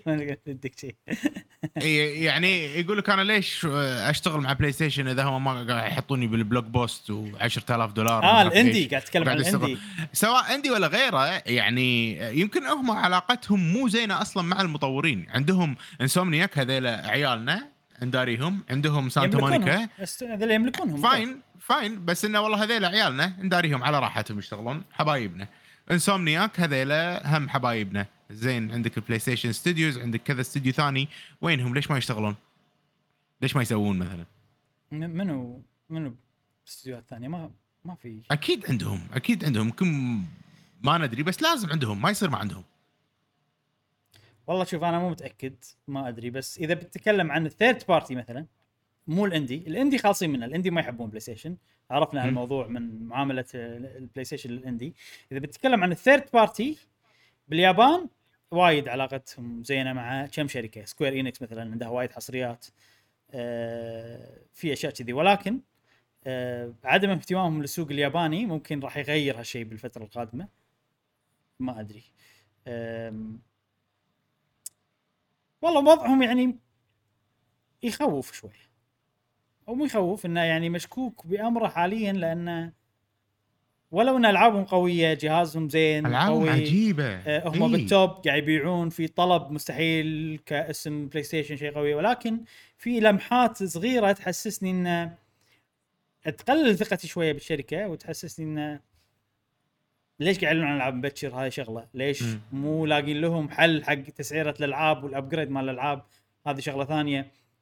تصنيع الجهاز هذا يدل على شو ان تخطيطهم كان شويه. طبعا اكيد 2020 صارت سوالف مع الكورونا هذه، ففي اشياء مو بيدهم، بس بشكل عام مثل توفر الجهاز. اي هذا هو اللي قاعد اتكلم عنه، كل شيء مو بيدهم. انا اشوفه يعني ما ندري، بس ان انا لازم يكون عندي بلاي ستيشن، لان في العاب وايد، خصوصا فاينل فانتسي من شركات ثانيه لازم العبها، ايضا العاب بلاي ستيشن لازم العبها. فمن ناحيه انهم محوشين على الماركت، هم محوشين على الماركت. محوشين على الماركت، نعم، بس هذا مو شيء يخدمني أنا كلاعب، إنه والله هم محوشين على الماركت لا قدم لي. إذا كان حصري، إذا كان الألعاب الموجودة عندهم حصرية، يعني راح يصير ظلم للاعبين وللشركات أيضا بشكل كبير، شركات التطوير. يعني والله أنا بحط عندك، بس زين ماكو أحد عنده الجهاز، يعني مقارنة بالسنة اللي فاتت. صح. بس 30% عندهم هذه الأجهزة. نفس أنا راح أخسر. فاينل فانتسي 7 ريميك DLC مالها حصري على بلاي ستيشن 5. أي ناس عصبوا. بالضبط. إنزين، في كم لعبة بعد مشعل؟ نكمل الألعاب. أنت عندك كم لعبة؟ أنا عندي خل نخلي أنا بتكلم عن 3 ألعاب، بعدين نختمها أنت باللعبة الأخيرة. God of War. بتكلم عن بلاد هانت. شفنا عنها عرض بمؤتمر اكس بوكس، صح؟ وحيل شدني وضع انه والله في فامبايرز بالمدينه وما اعرف ايش والامور هذه كلها، وكنت ادري ان اللعبه PvP وحيل ابي اجربها ابي العبها. والحين لما شفتها مرضاني على البلاي ستيشن هم لعبه عجيبه، بس حيل متخوف من سالفه الPvP. اتمنى ان اللعبه هذه مو بس PvP. انا اللي قاعد اشوفه الحين لو سنجل بلاير عشان لعبتها من غير تفكير، وايد شكلها حلوه، عجيب عجيب يعني الوضع مو طبيعي. انا سنجل بلاير ولا مو سنجل بلاير راح العبها اكيد، راح اجربها، لان ما ادري ما شفت لعبه كذي PvP وانا شخصيا يعني ما ادري لعبتها يعني ثيرد بيرسون شوتر، مو بس شوتر في يعني ميلي وشغال ايه بالضبط، وانت فامباير وتعض وما ايش تسوي، وتيم من 4 ومدينه وفيها فامبايرز واحنا نتهاوش مع بعض واشياء، ترى شيء شكله عجيب يعني انترستينج صدق. احس اي احس حتى لو فيها مثلا مود نفس الزومبيز هذه، اتوقع اللعبه اللي صار فيني اني ابي اشتري بلاي ستيشن عشانها، بس تذكرت انها لا موجوده على كل الاجهزه. ما نزلوا لي ايميل عشان البيت نجربه، بس مو مشكله. واضح انها قربت حيل هاللعبه من العرض اللي شفناه، شفنا اكثر جيم بلاي اكثر من المره اللي طافت في مؤتمر اكس بوكس، متحمس لها كثيرا ويبيله نجربها يبيله. وش ناطرين انطباعاتك للعبه جاسم؟ كلش انت مو جوك فامبايرز ها؟ لا ابدا ابدا كلش. جاسم انت احسك الكينج. انا مشعل اللعبه هذه عجيبه وحلوه وما ادري شنو ونمدح والعاب وما ادري شنو. جاسم هل عجبتك اللعبه هذه؟ لا زين خلاص اسفين لعبه ثانيه. وين المهرج اللي جاي حق الملك؟ عرفت لي كذي، عرفت لي يعني يك واحد الملك عجبك شغله، عرفت لي اقتلوه، عرفت لي اللعبه الجايه حق جاسم وهي Uncharted Legends Thieves شو اسمها؟ The Lost Legacy. ما انا متاكد يعني هل اللعبه هذه سووا ريميك او ريماستر حق جاوبوا عليه ردوا عليك خلاص. ريماستر حق الاجزاء القديمه ولا بس الرابع؟ بس الشيء الانترستينج بالموضوع لان انا ما اذكر المواقف هذه كلها، يعني انا لعبت الرابع هذا كله من الرابع، انا اللي قاعد اشوفه عاد الرابع الوحيد اللي ما لعبته ولا شفت اللقطات هذه. انت عندك بلاي ستيشن 5 كنا صح؟ اي عندي اي، بس تقدر تجرب هذا نزلت عيال. بس الشيء زين انت ما عندك بلاي ستيشن 5 ليش تبي تعرف؟ مش عارف ليش مو بعرف. الشيء الحلو انه او اللي طمن عموما انه بتنزل على البي سي، بتنزل على البي سي، فهذا شيء وايد حلو انه قاعد نشوف العاب بلاي ستيشن نفس هورايزن زيرو دون تنتقل حق البي سي، وايضا لعبه Uncharted Legacy of Thieves Collection، وحتى فوق كاتبين يعني Thief Sand و The Lost Legacy والأشياء هذه، فما أدري ما أعرف أساميهم وأجزاءهم. أنا من الشخصية هذه من هني أقدر أجاوب عليك من المكتوب، أقدر أقول لك بالضبط هذا اللعبة شنو. هذا الجزء الرابع والDLC مال الجزء الرابع اللي هي Thief End الجزء الرابع، و Lost Legacy هو الDLC مال الجزء الرابع وريماسترد. ممتاز ممتاز ممتاز. فشيء حلو أن نشوفهم ينتقلون حق البي سي في أوائل 2022. هذا عرض أنا أشوفه يعني هذه أحسن خطوة سووها بلاي ستيشن بالفترة الأخيرة. بالضبط بالضبط، أنه قاعد ينقلون ألعابهم حق البي سي. عقبال نينتندو، عقبال نينتندو يا باشا. واللعبة الأخيرة اللي يعني بالنسبة لي طبعا في لعبة جاية عقب هذه اللي هي آلانز ويك ريماستر. باللستة آلان ويك موجودة على الأكس بوكس باس، ولعبة رعب حيل وصلني مديح حق هذه اللعبة، وموجودة جربت بدايتها شوية بعدين سكرتها، اللعبة شوية قديمة بالنسبة لي، بس الحين على الريماستر هذا شكلي راح ألعبها، خصوصا أن أنا بالبثوث وايد أحب ألعب ألعاب رعب، فهذه راح تكون كانديديت جميل لما تنزل إن شاء الله. أتمنى أن ما تكون حصرية على البلاي ستيشن، ولكن ما يندرى، موجودة على الإبك، ما راح يكتب على الإبك ستور إنه والله على إكسكلوسيف ولا مو إكسكلوسيف، ما راح يكتبون على إكس بوكس، أكيد ما راح يكتبون على إكس بوكس. أنا على فكرة ترى لاعب ألان ويك وصلت فيها وايد على 360 والله، وبالنهاية ما عجبتني يعني ما كملتها بس فيها خوش فكرة حلوة مع الليت والزومبيز بطريقتهم يعني تونس، يعني كانت فيها أفكار حلوة بس بالنهاية ما شدتني إني أكملها. نعم نعم ما يندرى، هذه من الألعاب اللي بالمخ، اللي يعني بالمخ كذي موجودة ودي ألعبها وناطرين. واضح إن الريماستر زين ترى، يعني يلعب بزمننا الحين هذا بوقتنا هذا. لا شكله ممتاز، شيء حلو صراحة. ما أدري هل آخر لعبة اللي هي أهم من أهم الألعاب يعني. نعم أو شفنا أهم شيء وفيها جيم بلاي، هذا يعني أحسن شيء أن فيها جيم بلاي. God of War Ragnarök شفنا جيم بلاي للعبة أخيرا، وأنا صراحة لما شفت الجيم بلاي انبهرت وصار فيني واو عجيبة وأبلعبها بس انصدمت من رياكشن الناس. أتوقع لأن أغلب الناس تحب البلاي ستيشن ومركزة على البلاي ستيشن، فصار عندهم الرياكشن هذا، ولاعبين الجزء الأول ومحللينه قالوا أصدق الجزء اللي قبل هذا إيه قالوا ماكو فرق بينها وبين الجزء اللي قبله بالجرافيكس، وحس يحسونها كأنها دي ال سي حق الجزء اللي قبله، ويعني لو تركز صح يعني أوكي، يعني ما حسيت إن هذا النكست جينيريشن، لأن اللعبة اللي قبل كانت عيل قوية، كانت مبهرة عيل بعد ذاتها. بس ما أدري أنا استلا أشوفها حلوة، استلا أشوفها تحمس عجيب. ليش الناس قالوا إنه أو حسوا إنه هو DLC؟ هل هو نفس المكان اللي هم كانوا قاعدين فيه؟ أنا طبعًا ما لعبت، كأسأل سؤال عمياني، ليش قالوا إن هذا؟ شوف لو بكون كأنه DLC، لو بنكون واقعيين، لو تيب واحد وتوريه الجزئين وتقول له هذا من نفس اللعبة راح يصدق. هل لأن نفس المكان قاعدين، مكان فيه ثلج قاعدين مكهف، يعني هذا نفس شكله البطل هذا. اوكي الانفايرمنت مو بعيد وايد، يعني هذا انفايرمنت جديد ما شفته وحيل عجبني، بس الاماكن الثانيه يعني ثلج ما ثلج تحسه كذي نفس تقريبا نفس المكان نفس يعني انا لو تقول لي لو توريني انا اللي لاعب الجزء الاول لو توريني لقطات ما فيها الولد، لان الولد كبر هني شوي عن الجزء الاول الأول ولا اللي قبله قصدك؟ لا توريني لقطات من هالعرض اللي قاعد نشوفه الحين، اللقطات اللي ما فيها الولد حلو. وتقول لي هذه من الجزء الأول راح أصدقك، لأن أنا ما لعبت الجزء الأول كله، عارف شلون؟ فهو انتقاده ما أنا أشوفه بمحله، بس مو معناته أن يعني مو شرط شيء يحبط، ما أدري يعني جزء ثاني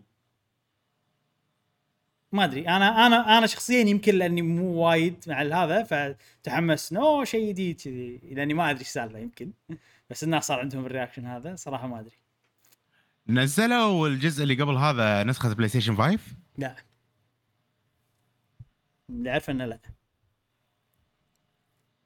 أنا من العرض هذا حيل تحمست ألعب الجزء اللي قبل هذا، بس البلاي ستيشن 4 البلاي ستيشن 4 يعني وايد تعبانة. لما كنت ألعب هاللعبة ثقل مو طبيعي بالبلاي ستيشن، ما لا يطاق صراحة.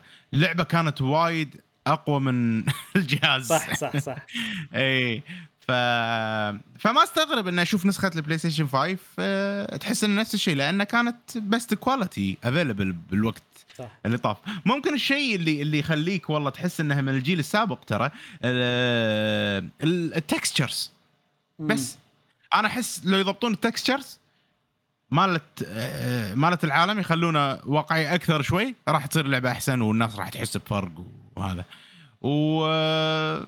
ما ادري يعني ما قالوا متى طبعا ولا شيء. جاسم عجبتك لقطه هذا الطويله؟ انا لاحظت تعابير وجهي كانت معبره بشكل كبير. انا عجبتك اللقطه والله لا يعني انا عرفت هالشيء لان شفت معنا شيء معنا شيء يعني ما تغير وجهك وايد، تغير بسيط. لو تسووا ريوايند شوفوا لما طلعت لقطة هذا شلون وجه جاسم، وشوفوا لي لما لاحظت ان عجبت اللقطة اي تعال اذا جاسم انت اي واحد فيهم جاسم بشتري انا القصير وبتمسخرها صح اي نعم وبشتريها بيش فايت متى بتنزل؟ خلصني متى بتنزل؟ 2022 المتوقع 2022. يلا زين ناطر زين جاسم لازم تلعب الأول.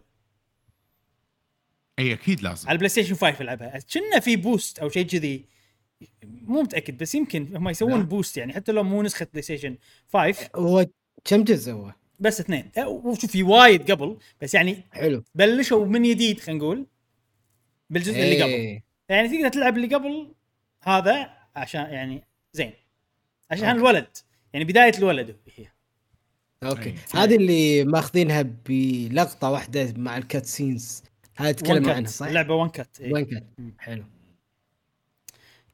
انا ممثلين الصوت عجيبين والله يعني انا ترى انا عندي هذه ذا بيست بلاي ستيشن جيم الاول ذا بيست اكثر لعبه احترمها من العابها اي انه بالفعل سووا شيء عجيب سووا شيء ما حد سواه بكواليتي زين بكل شيء ما ادري مميزه اللعبه فانا بالنسبه لي اكثر لعبه احترمها هل لعبتي المفضله لا بس اكثر لعبه احترمها من العاب بلاي ستيشن شيء ضخم فعلا God of War نعم استاهل عرض وايد حلو شباب عجبني ما ادري انا اشوفها يعني حتى افضل من عرض السنه اللي طافت الشوكيس السنه اللي طافت مال البلاي ستيشن قصدك ستيت اوف بلاي ولا شوكيس لا انا اختلف فاينل فانتسي الفصال عندي سؤال شو الفرق بين الشوكيس والستيت اوف بلاي ستيت اوف بلاي هذا يعني صغير كذي بنوريكم فيه العاب سامعين عنها العاب مو وايد مهمه اوكي الشوكيس هو مره بالسنه وبنقط فيه كل الاعلانات القويه كذي اوكي حلو هذا البلاي ستيشن شوكيس ننتقل حق الموضوع الرئيسي اللي بعده الموضوع الرئيسي الاخير عندنا اليوم موضوع يعني احنا يعني تكمله لمواضيع عديده في حلقات سابقه ولكن نعم يعني شيء مهم جدا لانه شنو اقول نبي عاد تلخيص كذي عن السوالف اللي طافت بعدين عطنا سريع ما نذاكر بس خلينا نقول اليوم شنو موضوعنا هي نتيجه القضيه ما بين شركه ابل نعم. وشركه ايبك بنعرف شنو النتيجه نعم. ايش صار من فاز من خسر تلخيص الابليكيشن مال فورتنايت بابل ستور نعم سووا فيه حركه ايبك ان حطوا فيه لينك عشان تشتري الجواهر ما ادري يسمونهم في بوكس تشتريها من برا من ايبك ستور ليش عشان ما ابل ياخذون 30% من الفلوس وطبعا ابل اللي سوته انه وقفت الاكاونت مال ايبك اكاونت المطورين وطبعا هذا الشيء اثر عليهم واثر على سوالف وابيك ناطره الزله انها ترفع قضيه ورفعت قضيه عليهم بهدف ان احنا نبي نغير الماركت العام للديجيتال جيمنج للالعاب الرقميه ان ما نبي الشركات تتحكم بالماركت مالها وكذي بقول شغله ولما حطت الرابط هذا اللي داخل الابلكيشن مال فورتنايت نسبه ابل كانوا ياخذون 30% فعلى بالنا ان احنا طيبين بدل ما تشترون مثلا ب30% راح تشترون ب20% يعني باختصار عفوا فهمت قصدك ان هم كانوا ياخذون 30% فلما راحوا ودوه هناك ما خلوا السعر ما خلوا السعر 70% وباعوا حق الناس بس 70% من غير اللي ياخذون ابل لا خلوا السعر 90% صح ولا 80% من السعر الكامل وقالوا حق الناس سوقوا لأن هذا خصم منه أرخص بس هو بالفعل هم كسبانين أكثر نعم فعليا كسبانين المهم إحنا يعني هذا كله سوالف وبالمحكمة صارت سوالف ودخلوا نينتندو ومايكروسوفت وطلعت فضايع وصارت سوالف فالحين بنعرف القضية يقول لك القاضي أو القاضية اسمها عجيب اسمها يفون غونزاليس روجرز ايوه هذه روجرز وصلت الى جواب والجواب انها هي سوت شيء اسمه اوكي قاعد نسمع صوت وايد انها هي سوت شيء اسمه permanent injection مو permanent يعني ابره عرضت لي على طول لازقه على الاشياء permanent injection شنو البيرمننت انجكشن مو انجكشن انا اول مره اسمع الكلمه بس عرفت شنو هي انه نفس امر معين ان يا شركه لا تسوي كذي ولا يا شركه تسوي كذي ولا عرفت حق وموجود الامر زين. الامر هذا حق منو؟ حق ابل. شنو حق ضد ابل؟ مش على تايم ابل ايبك انا ضد ابل. زين الحين اقول لك هو بالنهايه يعني انت راح تستانس وتزعل بنفس الوقت. اوكي هو ضد ابل. حلو. شنو الامر هذا شو يقول؟ يقول نمنع ابل من ان هي توقف اي مطور من انه يحط دقمه ولا لينك ولا شغله والداخل الاب يحفز ان الناس ان تشتري شيء من برا. نمنع ابل نسوي شيء. حلو. يعني الناس اذا تبي تشتري الفي بوكس اي شيء جواهر ما ادري شنو من لينك ثاني ولا تسويق حق شيء برا الاب نفسه، ابل ما تقدر توقف المطورين انه يسوون هالشيء. ليش القاضيه هذه وصلت الى هذه النتيجه؟ تقول اول شيء احنا يعني وصل يعني تكلمنا عن وايد اشياء. هل احنا قاعد نتكلم عن الجيمنج بشكل عام؟ هل ابل مثلا هي محتكره السوق ويعتبر السوق مش على قاعد يدور ها يبي ينفي قاعد يدور بديش بالقضيه معاه. هل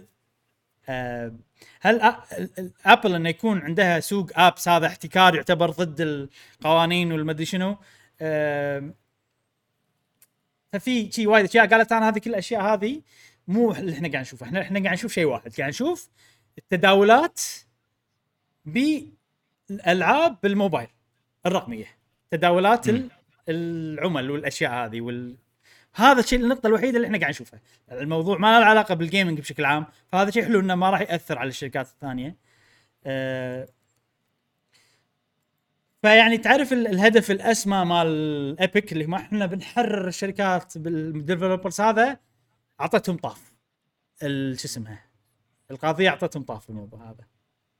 انزين الحين عرفنا هالشيء، الشغله هذه متى بتتفعل بيوم 9/12/2021.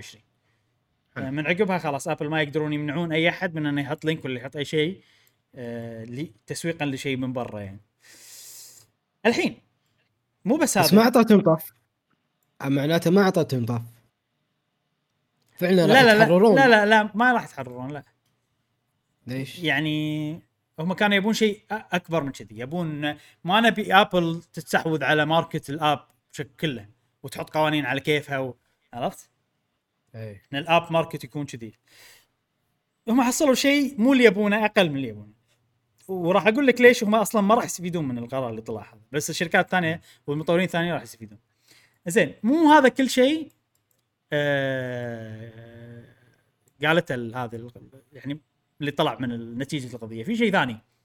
يقول لك ايبك مهما حطوا لينك بفورتنايت يقول انا اوكي، انا من الحين ورايح راح امنع ابل من يسوي هالشيء، بس مو معناته انه قبل انتم ما خالفتوا قوانينهم. ايوه ما خالفتوا القوانين. ايبك برافو. فقالت ان انتوا ويا ايبك خالفتوا القوانين اللي كانت بالشروط والما شنو كديفلوبر، ورقم واحد راح تدفعون 30% من كل مو الارباح الايرادات اللي طلعتوها من بلشتوا وحطيتوا السيستم مالكم ان هذا الرابط. ايوه، وهذا راح يدفعون مبلغ بقيمته 3.6 مليون الى ابل. الشيء الثاني ان ابل لانها وقفت الاكونت مالكم مالت الديفلوبرز لانكم خالفتوا قوانينها، ولا الحق انها توقف وتستمر بالتوقيف وخلاص انتوا يعني ماكم. ايوه لان انتوا خالفتوا قوانينهم، فهذا شيء من حق ابل. فبما معناته ان يعني ما راح يستفيدون على كيفها، ما راح يستفيدون. ابل ما تبي ايبك ما راح تحط ايبك كذي صار انت ايه، فما راح يستفيدون من الحكم اللي طلع الاول. هو مو سالفه انه ما يبون ايبك، هو انت خالفتوا قوانيننا فبالتالي انا لي الحق اني اوقفك عادي. بالضبط ايوه. انا مو بس انا ما بيك، انا اشوف في مسببات لهذا الامر يعني أيه. وان سالفه المبالغ اللي يعني اندفعت خلال هذه الفتره يعني لهم حق، يعني لهم حق ان ابل ياخذون المبالغ يسترجعونها، حقهم صراحه. يعني انا تلاعب هذا يصير انا الصراحه لا ما اصف لا مع ايبك ولا مع ابل، ولكن اصف مع القاضيه يفون غونزاليس روجرز. عجبتني صراحه في قراراتها، يعني برافو صدق. وبس صورتها مشعل بشكل عام، يعني هذا اللي صار ولا ابل راضيه ولا يعني ابل مو عاجبها، والسي او مالها يعني عبر بهالشيء، وايضا ايبك ما عجبهم وقال لنا بيسوون ابيل، يعني شو يسمون الابيل بالعربي؟ استئناف اي، على سالفه ان ندفع 30% وكذي من الارباح، يعني يستأنفون الحكم او ماكو احتجاج اوكي او احتجاج لهذا تورينا يبون وبس، يعني يعني هي مشت بالمسطره، ما فيها تحيز ولا انحياز لاي طرف بالضبط، يعني بالمعطيات واضح ان الكل يعني خذ حقه، سواء يعني هذا راضي ولا مو راضي، لا هذا حقك. برافو يعني، وهذه نتيجه القضيه. بس لحظه يعني ابل سوري هذه ايفون قالت حق ابل انتوا مالكم حق تحط تمنعون اي احد انه يحط لينك بابلكيشنه من 19 من 9-12 نعم. بس هل قرار وما حطوا قيود حق اللينك شنو فيه ما شنو فيه؟ بلا في سوالف تعريف، شنو تعريف البتن اللي ينضغط، شنو تعريف، في ديتيلز ما دشيت فيها صراحه، بس في سوالف واكيد في لوب هولز، في يعني ناس راح يكتشفون طريقه يتحايلون، او ابل يكتشفون طريقه انه يتحايلون بحيث انه يمنعون، ممكن ما ادري صراحه. بس هذا بشكل عام، انا ما تعمقت بالموضوع وايد، بس هذا القرار بشكل عام. اوكي،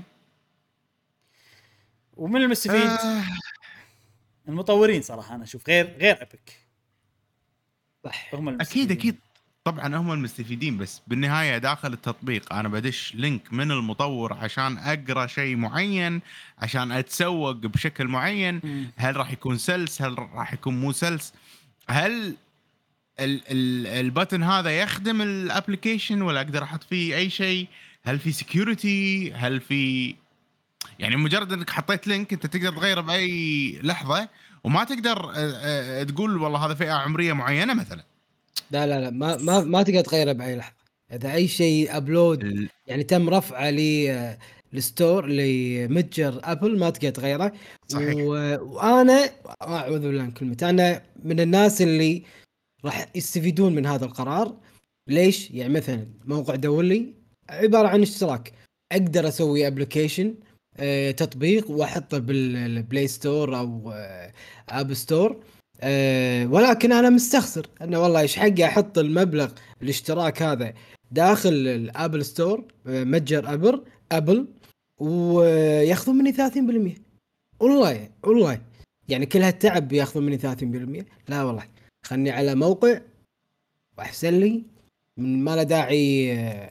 طبعا يعني الحين بعد هذا القرار الحين قاعد افكر اوكي، معناته الحين توجه الجاي ان نسوي تطبيق مدولي واخليه متجر ابل والناس يشتركون، وابل ما تاخذ مني ولا شيء، ما تاخذ مني 30%، ما عندي مشكله ياخذون 5%، مستخدم منصتكم يلا مني منك، ولكن تاخذون مني 30%. والله معناته بزيد اشتراك، يعني عندي دعايات، عندي امور تكاليف اخرى، يعني يعني انا مع القرار، ولكن الله يستر من التلاعب او اللف والدوران على هذا القانون شنو بيصير. انا معاك جاسم باللي قاعد تقوله، ولكن مقصدي من الكلام ان نعم تقدر تغير اللينك. يعني الحين اذا انت خلنا اوضح لك بس وجهة نظري. الحين اللينك نفسه هو مو مرتبط بالابل ستور، اللينك راح يبطل لك ويب بيس صح، الكونتنت مال الويب بيس ابل ستور ما لهم شغل فيه، هو شيء انت تسوي له ابديت كذي. فبالتالي الرابط اللي هو داخل الابليكيشن هذا شيء يقلل خلينا نقول السيكوريتي والسيفتي مال يعني مال التطبيق نفسه، من فئة عمرية، من امور ثانية اقصدها. انا معاك مع الفائدة حق الاشتراكات والامور هذه، ولكن المطورين باي وقت راح يحطون لك والله دقمه تفتح لي ويب سايت، الويب سايت بالله صار له هاك وخلينا نقول انه تطبيق اطفال، حلو تطبيق اطفال انا شعري حق الاطفال يلعبون فيه، صار هاك حق موقع الاطفال وصار فيه مثلا اشياء مو زينه بالموقع والطفل مالي دش وشاف هذا شيء، هذه مصيبه. لا والله من حقنا احنا نحط هذا، فانا هذه وجهه نظري. اكيد المطور مستفيد، ولكن المستهلك ايضا ممكن ينضر اذا صارت مشاكل من ناحيه السكيورتي والسيفتي مالت المطور. مش انت لا تنسى ان ابل كانوا مو بس يمنعون الباتنز واللينكات هذا، حتى اي تسويق راح يرفضون الابل الابلكيشن مالك. في المطورين الصغار تذكرهم اللي حاط مو حاط لينك يعني، بس حاط انه ترى تقدرون تروحون المكان هذا عشان ما ادري شنو كذي، مو لينك. هم منعوه في امثله وايد يعني، انهم كانوا هي شنو تقول بقرارها انها تقول ان الابل ستور مو مونوبولي يعني مو احتكار، عرفت تقدرون هذا تسوي فيك الشيء. ولكن مشكله ابل انهم يسوون بعض الحركات ضد التنافس، عرفت تصير يعني مو مع قوانين التنافس مالت كاليفورنيا، عندهم عاد سوالف وقوانين، فعشان كذي حطت الشغله هذه. بعدين في السوالف اللي انت قاعد تتكلم عنها هذه ما ادري اذا موجوده بالديتيلز ولا لا. في كورت ما ادري والله ما ادري اوكي، بس انك بالمقاله اللي قريتها ان القرارات طلعت بالكورت هذه ممكن تتغير اذا شيء اعلى منها. لا عيل مو سوبريم كورت ما ادري صراحه، بس في مجال انها تتغير، بس يعني ما اتوقع لان ما قاعد اشوف الابل ما قاعد يقولون شيء يعني من الناحيه. واضح انه خلاص يوم 9 احنا بنمشي مع الموضوع. وفي ديتيلز ما ديتيلز احنا ما دشينا بالديتيلز، ما ادري شنو الديتيلز بالموضوع هذا. انا كلي هذه بالتطبيقات وايد مزعجه يعني الترند الجديد مال يعني انا ابي الارم، ابي اشتري الارم، ايش حقه سبسكريبشن $60 بالسنه، بشتري الارم سبسكريبشن شنو الارم هو كذي. وايد تطبيق يعني مجموعه تطبيقات كل شيء سبسكريبشن يعني ممكن الحركه تخلي الموضوع خلاص وان تايم بيرتشيس وفكونا. يعني انا ابي اشتري تطبيق حق مثلا عيالي، لا والله سبسكريبشن عشان والله تستفيد منه. بس اذا ماكو 30% مالت ابل هم راح تخدم الوان تايم بيرتشيس نفس ما راح تخدم السبسكريبشن. لا يعني هذا شيء اذا صار والله سبسكريبشن من دايركت الموقع مالهم ممكن يصير عليه ارخص مثلا، بس راح يصير الموضوع مزعج من ناحيه والله الرينيو والكانسليشن 1000 مكان انا عندي. فالابل ستور احسن لي انا ستيل لان كل شيء بمكان واحد. ايه صح، انا بس هو سهل، هو اسهل اي للمستخدم اسهل. ايه بس لخلاصه الموضوع بخصوص الرابط، انا متاكد ان في روابط معينه تخص انك انت يعني تعطيك سبب او مبرر واضح انك تطلع من تطبيقات اللي موجودة في أبل إلى يعني مواقع خارجية، فممكن terms and condition أو تكون منصات للدفع منصات الوساطة للدفع، لأن أثنيناتهم highly secured ولوكت يعني ما فيها، فبالتالي ما راح يصير مثلا اضغط هنا عشان تشوف عشان تسوي سبسكرايب حق موقعنا. هذه فيها مشاكل مثل ما انت قلت صح، ولكن اذا حديته على منصات الدفع هني بس يعني دش عشان تدفع، دش عشان تشوف terms and condition فقط يعني، او انه يكون امثله ثالثه يعني ثالثه ورابعه، ولكن ما يكون شيء دعائي انك تشوف فيديو في يعني عدا ذلك.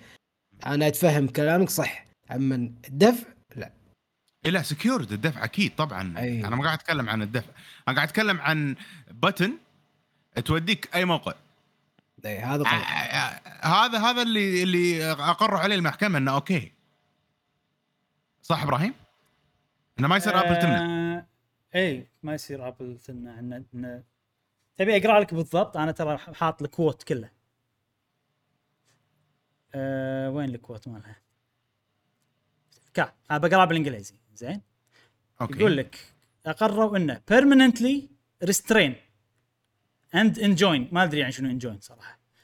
المهم خلينا enjoin تولي، خلينا نقول restrain Apple from prohibiting developers from including their apps and their metadata buttons, external links هذا اللي انت تتكلم عنها, or other calls to action. calls to action يعني مو لينك بس انه يقولون لهم يا جماعه تقدرون تسوون شيء ثاني هذا برا الاب that direct customers to purchasing mechanisms حاجه يعني اشياء للدفع in addition to in-app purchasing and communicating with customers through points of contact و obtain voluntary from customer through account registration within them. المهم في وايد حكي عرفت لي يعني لازم تفصفصها ما ينفع واضح. بس يعني واضح. يعني اللي انت قاعد تقوله within اللي هذا اللي قالوا هو external links اتوقع. اي يلا زين، هذا راح يفيد المطورين نفس اخونا جاسم طبعا وغيره وغيره، بس ممكن يسبب لي انا قلق من ناحيه الابلكيشنات اذا صار فيها external links. اتمنى ان يعني نشوف ثمار جميله للقانون هذا يخدمنا احنا كمستهلكين ويخدم المطورين نفس اخونا جاسم. نعم بس يعني خوش نقطه، لان ويندوز انا ما احب ويندوز لان ما في يعني مساحه ساحه وايلد وايلد ويست خلينا نقول. بس ابل سمبل عرفت، انا كيوزر سمبل كل شيء واضح، انا متاكد انه ماكو فيروسات وعرف ماكو في يعني انظمه ضد الاشياء هذه، فانا مرتاح. فهالشيء يخلي الاب ستور اقرب الى الويندوز، ولكن انا اللي فهمته ان ابل كانوا يعني تو ماتش من ناحيه الانتي كومبيتيتيف، انه اوكي نبي نحكر كل شيء، ف يعني هذا ممكن يوازن الاشياء في مخاطر، ولكن نتمنى نفس ما قلت انه يكون بالنهايه في فايده حق الكل من النتيجه. اتمنى ذلك. حلو، ان شاء الله هذه الفايده يعني تكون منتهيه لهذا الحد، ولكن الشكل بما ان ابك رفعوا استئناف لهذا الحكم فمعناته السالفه مطوله للسنه الجايه. إذن هذا مو الملخص النهائي لقضية آبل وأبيك. ممكن في المستقبل في بودكاستاتنا المستقبلية نسمع أشياء مستجدة من هذا الحكم يا صديقي. إذا في شيء إن شاء الله بنقول لكم إن شاء الله. حلو، خلصنا من المواضيع كلها، ننتقل إلى فقرة سؤال الحلقة، والحين عندنا فقرة سؤال الأسبوع. تفضل يا جاسم. تفضلك، ونذكر بسؤال الحلقة اللي فاتت كان شنو اللعبة اللي تطلعك من مود خمول الألعاب، يعني ما تقدر ما ودك تلعب ولكن لعبة تشدك تقول لك تعال ارجع يلا لعب. فعليا صار معي الطاف. نبلش مع صديقنا ريد سوكس كال، يقول اللي طلعني من خمول الألعاب هو وصول أي لعبة جديدة من نايتندو في البريد، أنا والعيال نفتح اللعبة ونتجمع على التلفزيون ومنتظرين بحماس اللعب والجرافيكس والموسيقى مثل ألعاب البوكيمون وواريو وأي شيء جميل من نايتندو. موضوع البريد حلو صراحة، أي لعبة تصير بالبريد كذي أخذها تبطلها وناسة. صديقنا مادي يقول بالنسبة لي في لعبتين دائما أذكرهم في القناة عندكم ترجعني ألعب وأنا متحمس. الأولى أوفر واتش لأنها تحتوي على كم كبير من الشخصيات، لهذا مهما مليت منها بس أغير الشخصية لشخصية جديدة أو أغير الكلاس أتحمس مرة ثانية لأن أسلوب اللعب يتغير مع كل شخصية. أما الثانية هي فورتنايت، وموضوع غريب مع نهاية كل سيزن الكل يكون ملان منها وما يلعبها، بس مع نزول سيزن جديد الكل يرجع يلعبها لأن محتوى السيزن ما يكون فقط سكنات بل أسلحة جديدة ومناطق جديدة في الخريطة ومفاجآت دائما يكون يعلنون عنها خلال كل أسبوعين. أما الأخيرة هي ما لعبة، هي عبارة عن جانرة ألعاب المفتوح العالم المفتوح، أتحمس لمثل هذه الألعاب والاستكشاف فيها مثل ردد، زلدا، سايبر بانك، هورايزن، ماينكرافت، لأني أحب استكشاف العوالم واستكشاف ما هو مجهول. شكرا صديقنا مادي. على طاري المجهول، صديقنا مجهول الهوية وينه؟ أوه مجهول الهوية طلع هو نفسه كنا أنس صح؟ أوكي قاص علينا. إيه شكرا. نعم خلاص عرخ الفيلم خلص، خلاص عرفنا النهاية مش الظاهر. نمت بالروح الأخير الظاهر. أوكي صديقنا سول ميرسي اللي هو اسمه إبراهيم جاسم الشعلي القشطة تكلمك. نعم يقول بشكل عام ألعاب الأكشن اليابانية أحاول أنافس على أقصر تعليق. أوكي أنت فزت مبروك. نعم الواضح أنه اللي فات صدق واضح. إيه صديقنا أنا قدورة يقول ألعاب اللي تطلعني من خمول فيديو جيمز هي بارتي، ماريو بارتي والسباق والألعاب أنا عارفها أنها عجيبة وحلوة وأعيد أختمها، مثل ألعاب النايتندو ماريو، زلدا ومترويد وغيرها، والألعاب الجديدة من سلاسل أحبها مرة، خصوصا ألعاب نايتندو، ألعاب جيم بوي اللي أتمناها. أوكي الحين بيعطيك لسته. انا كان سؤال ثاني عرفت شربت الامور. خلاص صاحبك شعرب انا قهوه لا وغيرت قلاصي. لا ما ادري اذا يبين وياكم ما يبين، بس هارفرد ايوه عادل هارفرد. لازم افكر بجوابك يا انس خدوره ومعاذ، تفكير هارفردي. نعم اوكي ننتقل مع صديقتنا جالكسي ماي ستايل تقول انا قريب جاني خمول ومالي خلق العب، بس يلي ارجع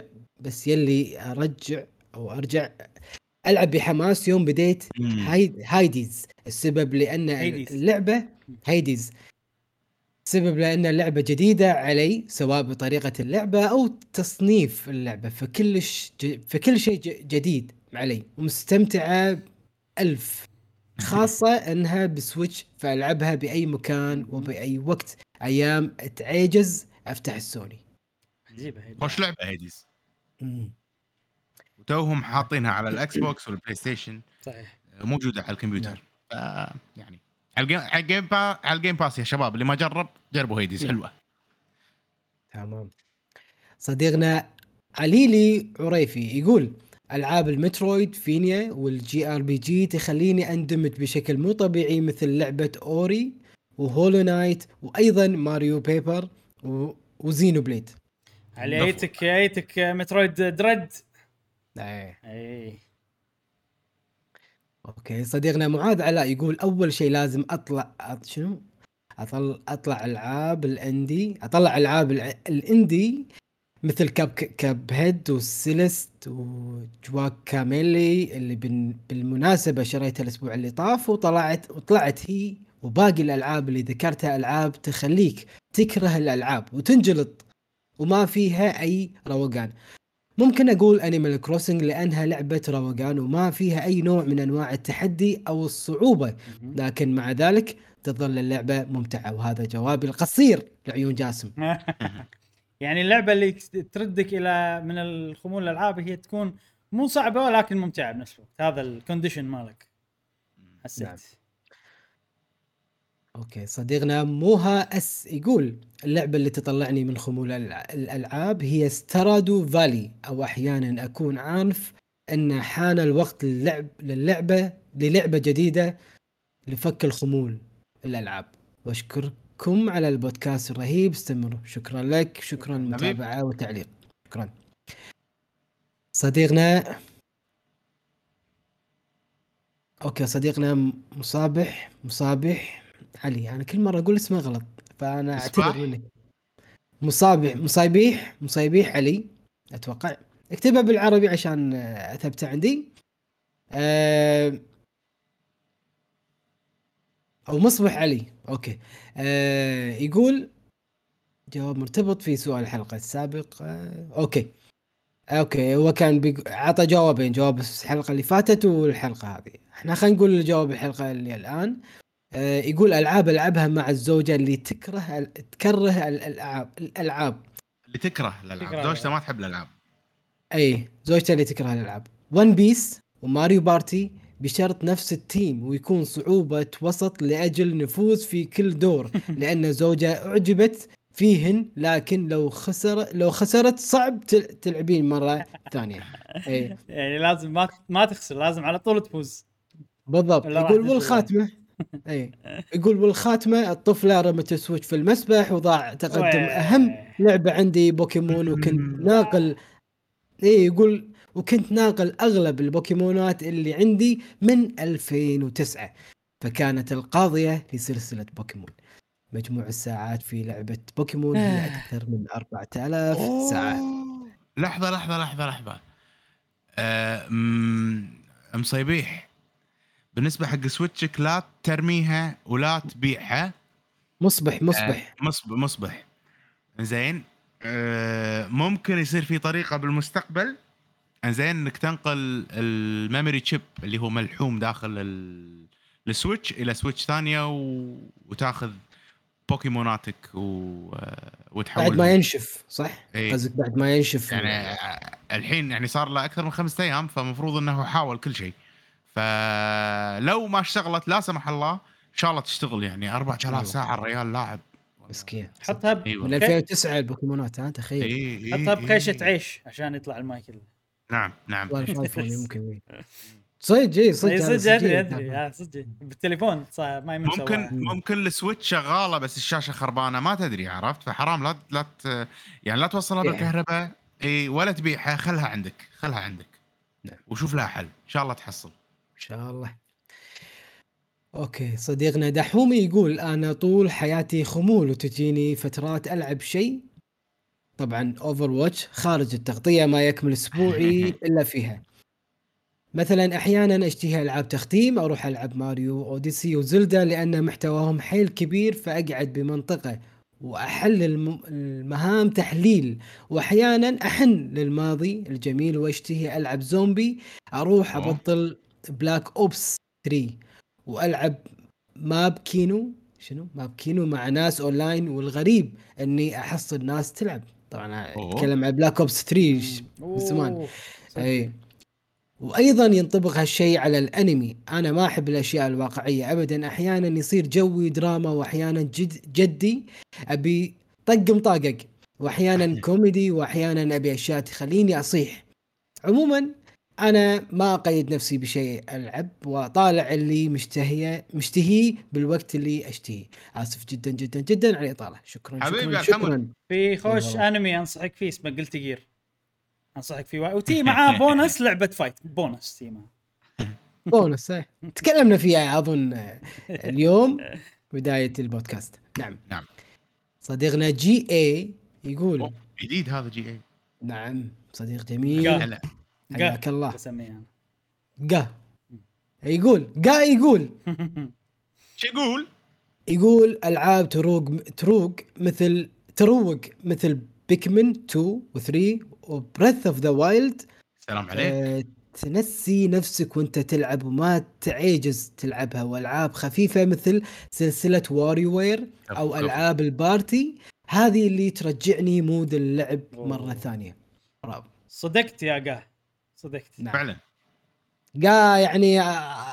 يعني أصاب الجواب في السؤال في جواب خطير. نعم صديقنا أو صديق مشعل بالذات زياد بايا تذكرين دي شمعة. أنا أقول لك ليش أرجع. خلاني أشتري سونيك. ليش أشتري سونيك؟ لأن الحين لأن سونيك كلرز فعشان كذي. اي تنزل لعبه سونيك يصحى شيء زياده. بالضبط. يقول اخيرا وبعد غياب طويل عاد اليكم اكبر مطبل سونيك في التاريخ. قريته زياد. يقول جاسم اتمنى تقرا هذا الكلام قبل الجواب. اوكي قريته. يقول اكيد سونيك انشيلد يا اخي لو تلعبها اكثر من 10 مرات ما تمل، وفعلا تخليني احس اني سريع ومتحمس مره لسونيك كلرز لعبه السنه وبس وسلامتك. سونيك انليشت يقصد هو انليشت كلرز، لا الاولى انليشت مو انليشت. اي اوكي انا قلت انشيلد اوكي اسف.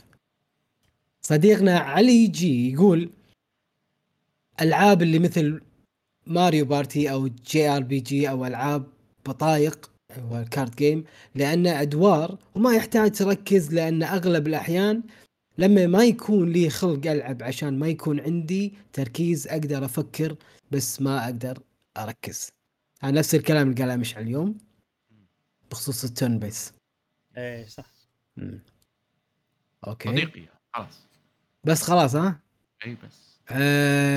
صديقنا حسين كي ار يقول من زمان عنكم يا من زمان، احنا من زمان عن اجوبتك. يقول متل جير جيم دوي شنو جيم بوي في متل جير بالجيم بوي كنا فين بلا ما ادري، وحاط متل جير سوليد 1 و2 و3 وذا ليجند اوف زيلدا بريث اوف ذا وايلد، اي لعبه 2 دي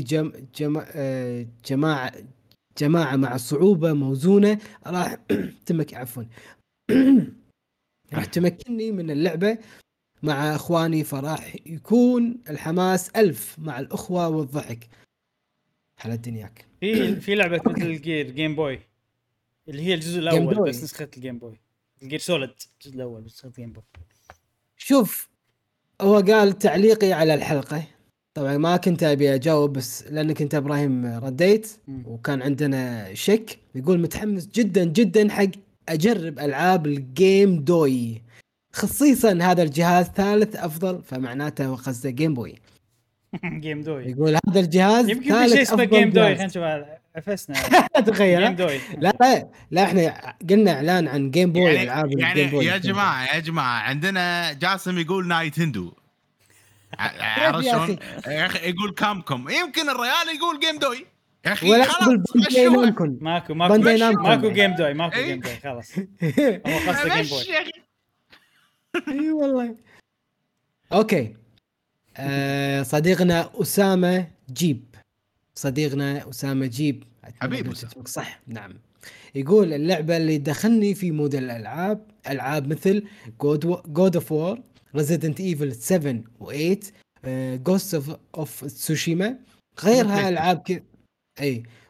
العاب كثير، وطبعا ما انسى الاسطوره سوبر سماش التيميت بروز. ورساله لجاسم اسمي اسامه ليش توقف عثمان عثمان انت قايل عثمان انا اسف اوكي. مش شنو الالعاب اللي طلعك من انا اشوف الحين في طور الخمول الان فماكو لو في لعبه راح اقول لكم ايه هذه اللعبه اللي ترجعني، بس حاولت مثلا كول اوف ديوتي العب لايف از سترينج هدوء بس ما رجعت امانه يعني، فجوابي راح يكون خطا يعني. مش ابراهيم هل عندك شيء رجعك؟ انا تعرفون جوابي قلته الاسبوع انا كنت في حاله خمول كنت قاعد اقول بس شن ميغامي تنسى هي اللي بترجعني، ولكن WarioWare قلت لكم كانت مقبلات والمين ديش كان Tales of Arise نعم. يعني كفاية ان انا 3 أسابيع كنت ما العب فيديو جيمز كلش وامس لما نزلت Tales of Arise لعبتها 9 ساعات متواصلة، فمعناته ان انا ما كنت في خمول، ولكن اذا في لعبة قوية وشادتني راح ارجع. ويعني ماكو شيء معين وايد العاب، اي لعبة انا مش حتى متحمس لها، Tales of Arise ما كنت متحمس لها بس اي لعبة تشدني يعني. قبل تيلز اوف رايز كانت مونستر هانتر ستوريز مثلا سويت فيها نفس الشيء اسبوع كامل كل يوم العب 8 ساعات، الحين مع ارايز قاعد يصير نفس الشيء يعني. واحس انا شخصيا لازم تكون نيو جيم توها نازله ليش ما ادري. اي اوكي مش على شو اللي خلاك تدش على عالم الالعاب ال7 ألعاب ما شاء الله لعبتهم خلال الفتره اللي فاتت؟ اكيد اتوقع لما بثيت البث حيلي حمسني اني العب العاب، وغير العاب الرعب تعطيني بوست واضح تعطيني انا شكل الوقت كذي العاب الرعب تعطيني بوب كذي صدمه، وطبعا مونستر هانتر اكيد يعني ما ذكرتها ترى بس لاعب انا مونستر هانتر الاسبوع.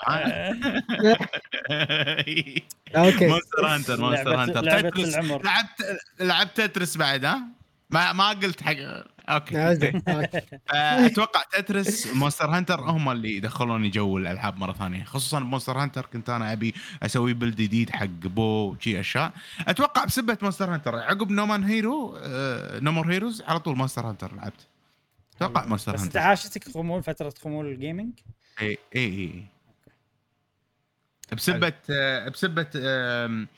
وصلت اللي كنت ابيه بسي اوف ثيفز حلو وكنت قاعد ألعبها وايد فترات يعني وايد فترات ورا بعض فصار ما أبي ألعب أي شيء ثاني غير سي أوف ثيفز بس ما أبي ألعب سي أوف ثيفز فماكو شيء شادني غير سي أوف ثيفز فهو إدمان. هذا إدمان حاشك withdrawal effect إيه فلازم لازم أنا نفس بالضبط مع رايز أنيمال كروسنج وهو إدمان يعني لازم واحد يصحى لازم تقطها حوشك خمول بعدين ترجع. اتوقع هذا اللي حاشني. حلو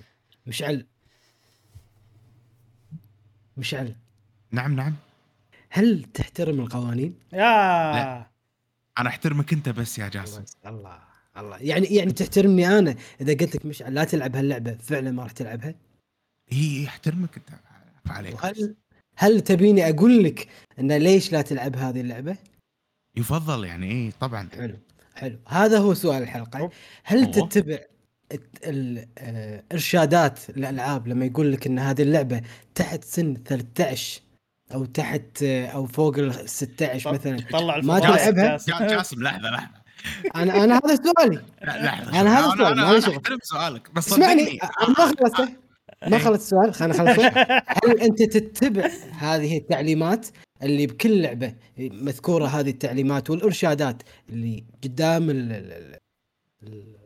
مغطات اللعبة قدام ورا يقول لك لا تلعب ما يعني حق أعمار معينة إلا أعمار معينة ايه. وإذا نعم قل لي نعم وإذا لا قل لي لا وقل لي ليش يعني ليش ما تسمعها وهل تعطي أحد إرشادات تقولها لا تلعبها وتقولها ليش؟ يعني مثلا إبراهيم عيال إخوانك أنا عاد اللي حولي أي واحد يقول لا هذا مو زينة ولعبوا حق كبار هذه فيها دم مثلا. أفضل الصغار عندنا أقول ما تلعبون ببجي لا أقول ببجي لا كول اوف ديوتي لا. ليش؟ لأن وايد فيها بلود أقول لهم بلود أنا بلود شيء خرق أنا بلود لا هذه فيها الوان مع الوان وسوالف كذي. سبلاتون انا اشجع هذه النوعيه من الالعاب اقول اوكي العب سبلاتون مثلا فاشرح لهم ليش انا اقول لهم. فهل تتبع التعليمات معاك او تطبقها مع غيرك؟ اي ولا انا بنطر جوابك مشعل. اذا عندك جواب انا الحين انا لما كنت صغير على نفسي لا بس على الناس ايه هذا الجواب. لا انا ضحكت عشان شيء واحد. هل في احد عمره 13 قاعد يسمعنا لاخر شيء الحين؟ لا احنا ما قاعد نتكلم عن حتى عن الام والابو يعني في ناس شوف في ناس ما يؤمنون ان اليهال ما يلعبون شيء فوق عمره عند لا اليهال عادي يلعب يعني ما في يعني هو كذي. انا ما عندي مشكله اشوف ان هذا الشيء بالعكس راح ينضج بسرعه ولا واتفر. في تفكير من النوع وفي تفكير من النوع الثاني في تفكير من النص. انا بس عشان وي سيت ذا ستيج انك ما تلتزم هذا شيء طبيعي كلنا نسويه. انا وانا صغير لعبت وايد العاب مو نفس عمري ف وفي كذا تفكير يعني في ناس تفكر ان لا احنا هذا القيود اللي حطتها علي مو قانون. هو مثلا انا كأبو كيفي انا عندي بالنهايه عندي القرار فانت قرارك شنو وليش كأبو مثلا. واذا انت من نفسك مثلا عليك قيود او ما عليك قيود من هالناحيه شنو تبي وليش اذا انت كنت مثلا عمرك صغير كذي. اوكي اجاوبك جاسم كيفك تبي الحين ولا الحلقه الجايه؟ خلنا اجاوب الحين. اي خلنا اجاوب الحين على السريع. وانا صغير ما كان احد يقول لي هاللعبه لا تلعبها وهاللعبه العبها لان بمخيله ابهاتنا قبل الالعاب هذا حق اليهال. بالضبط فما كانوا متخيلين ان الجيمز في من ممكن يكون في اشياء مو ما تناسب عمري انا كطفل يعني. فالحين لو ان يرجع فيني الزمن ويقولوا لي نفس الافلام لما كنا نشوف افلام كان لا ما تشوف هالفيلم صح، ولما تصير لقطه مو زينه وغمض عيونكم اذكر انا يعني عرفت اللي كذي. فنفس الشيء هم لو كان عندهم درايه ان الالعاب فيهم شيء ولو يوضحوا لنا وكنا عادي يعني مو لنا غمض عيننا ونطلع احنا لا نسمع الكلام كنا اوكي.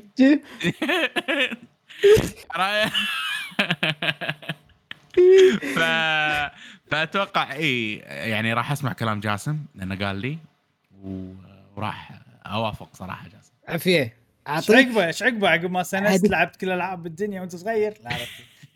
زين السؤال الأهم يا مشعل، هل أثر عليك سلبيا؟ إنك ما تبعت ما أدري إن أنت لعبت هذا هل أثر عليك سلبيا؟ ما تقدر تقارن إبراهيم لأن ألعاب قبل الواقعية اللي فيها مو مثل اللي الحين يعني. قبل ما كان في مثل God of War اللي شو اسمه بحزتنا، كان قبل بوكيمون ألعابنا إحنا يعني ما كانت عفوية بشكل ما تي مستوى أبدا. أنا حسيت أكثر يعني ما كان في بايونيتا قبل، عرفت يعني مع احترامي كل محبين بايونيتا بايونيتا من أكثر الألعاب المايلد من ناحية الناحية العمرية يعني. أنا أشوف كذي يعني في أشياء ثانية أكثر من بينته فيها بلاوي أكثر من نفس جراند ثيفت أوتو بالضبط نفس جراند ثيفت أوتو كذي. أي لاست فاس عندك الأجندات مع الأجندات ما أعتقد يعني حاشتنا ما يتقارن. إحنا الألعاب اللي كنا نلعبها وإحنا صغار لو شنو كانت العمرية فوق ما أدري شنو الجرافيكس بروحه يخليك يعني نعم يعني كنا نلعب عشان الجيم بلاي أكثر. أي يعني ما يتقارن بالحين صح بالضبط يعني الدنيا تغيرت. نعم خوش سؤال قد التحدي انا ما اتحدى جاسم لا ابراهيم اي التحدي هي انا التحدي ما قلنا على الهوا يعني قوله اي ما عادة. التحدي الاسئله صح يعني انا قبل البودكاست تحديت جاسم قلت له اتحداك مده شهر تجيب لي اسئله. طبعا كل الأسئلة هو جاسم هو اللي يفكر فيهم بس عطيته تحدي مدة شهر تجيب لي أسئلة ما فيها شنو اللعبة. نعم لمدة شهر فالحين تجيكم أسئلة ما فيها شنو اللعبة. فهذا من أحد الأسئلة اليوم نعم. ثلاث بودكاستات القادمة كلها أسئلة منها من نوعية مو شنو اللعبة بس تمام. بس هذا التحدي وإذا فزت صفقوا لا يسهل جائزة ها مو إحنا أنتوا الجمهور صفق له منك تويتر ولا واتفر. أشكرك يستاهل جاسم حلو. هذا كان سؤالنا وهذه كانت حلقتنا الدسمة كان فيها وايد أشياء وأنا الحين أنا بخترع من المدة صراحة ما أدري شنو مدة الحلقة بس يعني لو بنفكر بالموضوع واضح 3 ساعات أكثر من 3 ساعات بشوي يمكن 3 ساعات بالضبط ممكن مع البريكس اللي خذناهم كذا. وبس نتمنى عاد بالنهاية أن عجبتكم الحلقة واستمتعتوا فيها. احنا الصراحة يعني ولو أن نقول الوقت غير المعتاد ووقت ما نفضله بتسجيل البودكاست مع ذلك استمتعنا بالبودكاست وكانت حلقة ممتعة بالنسبة لنا ونتمنى أن شيء ينعكس على مشاهدتكم وأيضا أنتم تستمتعون بالحلقة هذه. وهذه حلقتنا لهذا الأسبوع من بودكاست قهوة جيمر. نتمنى أن الحلقة عجبتكم تابعونا بالحلقات القادمة ومع السلامة. مع السلامة في أمان الله.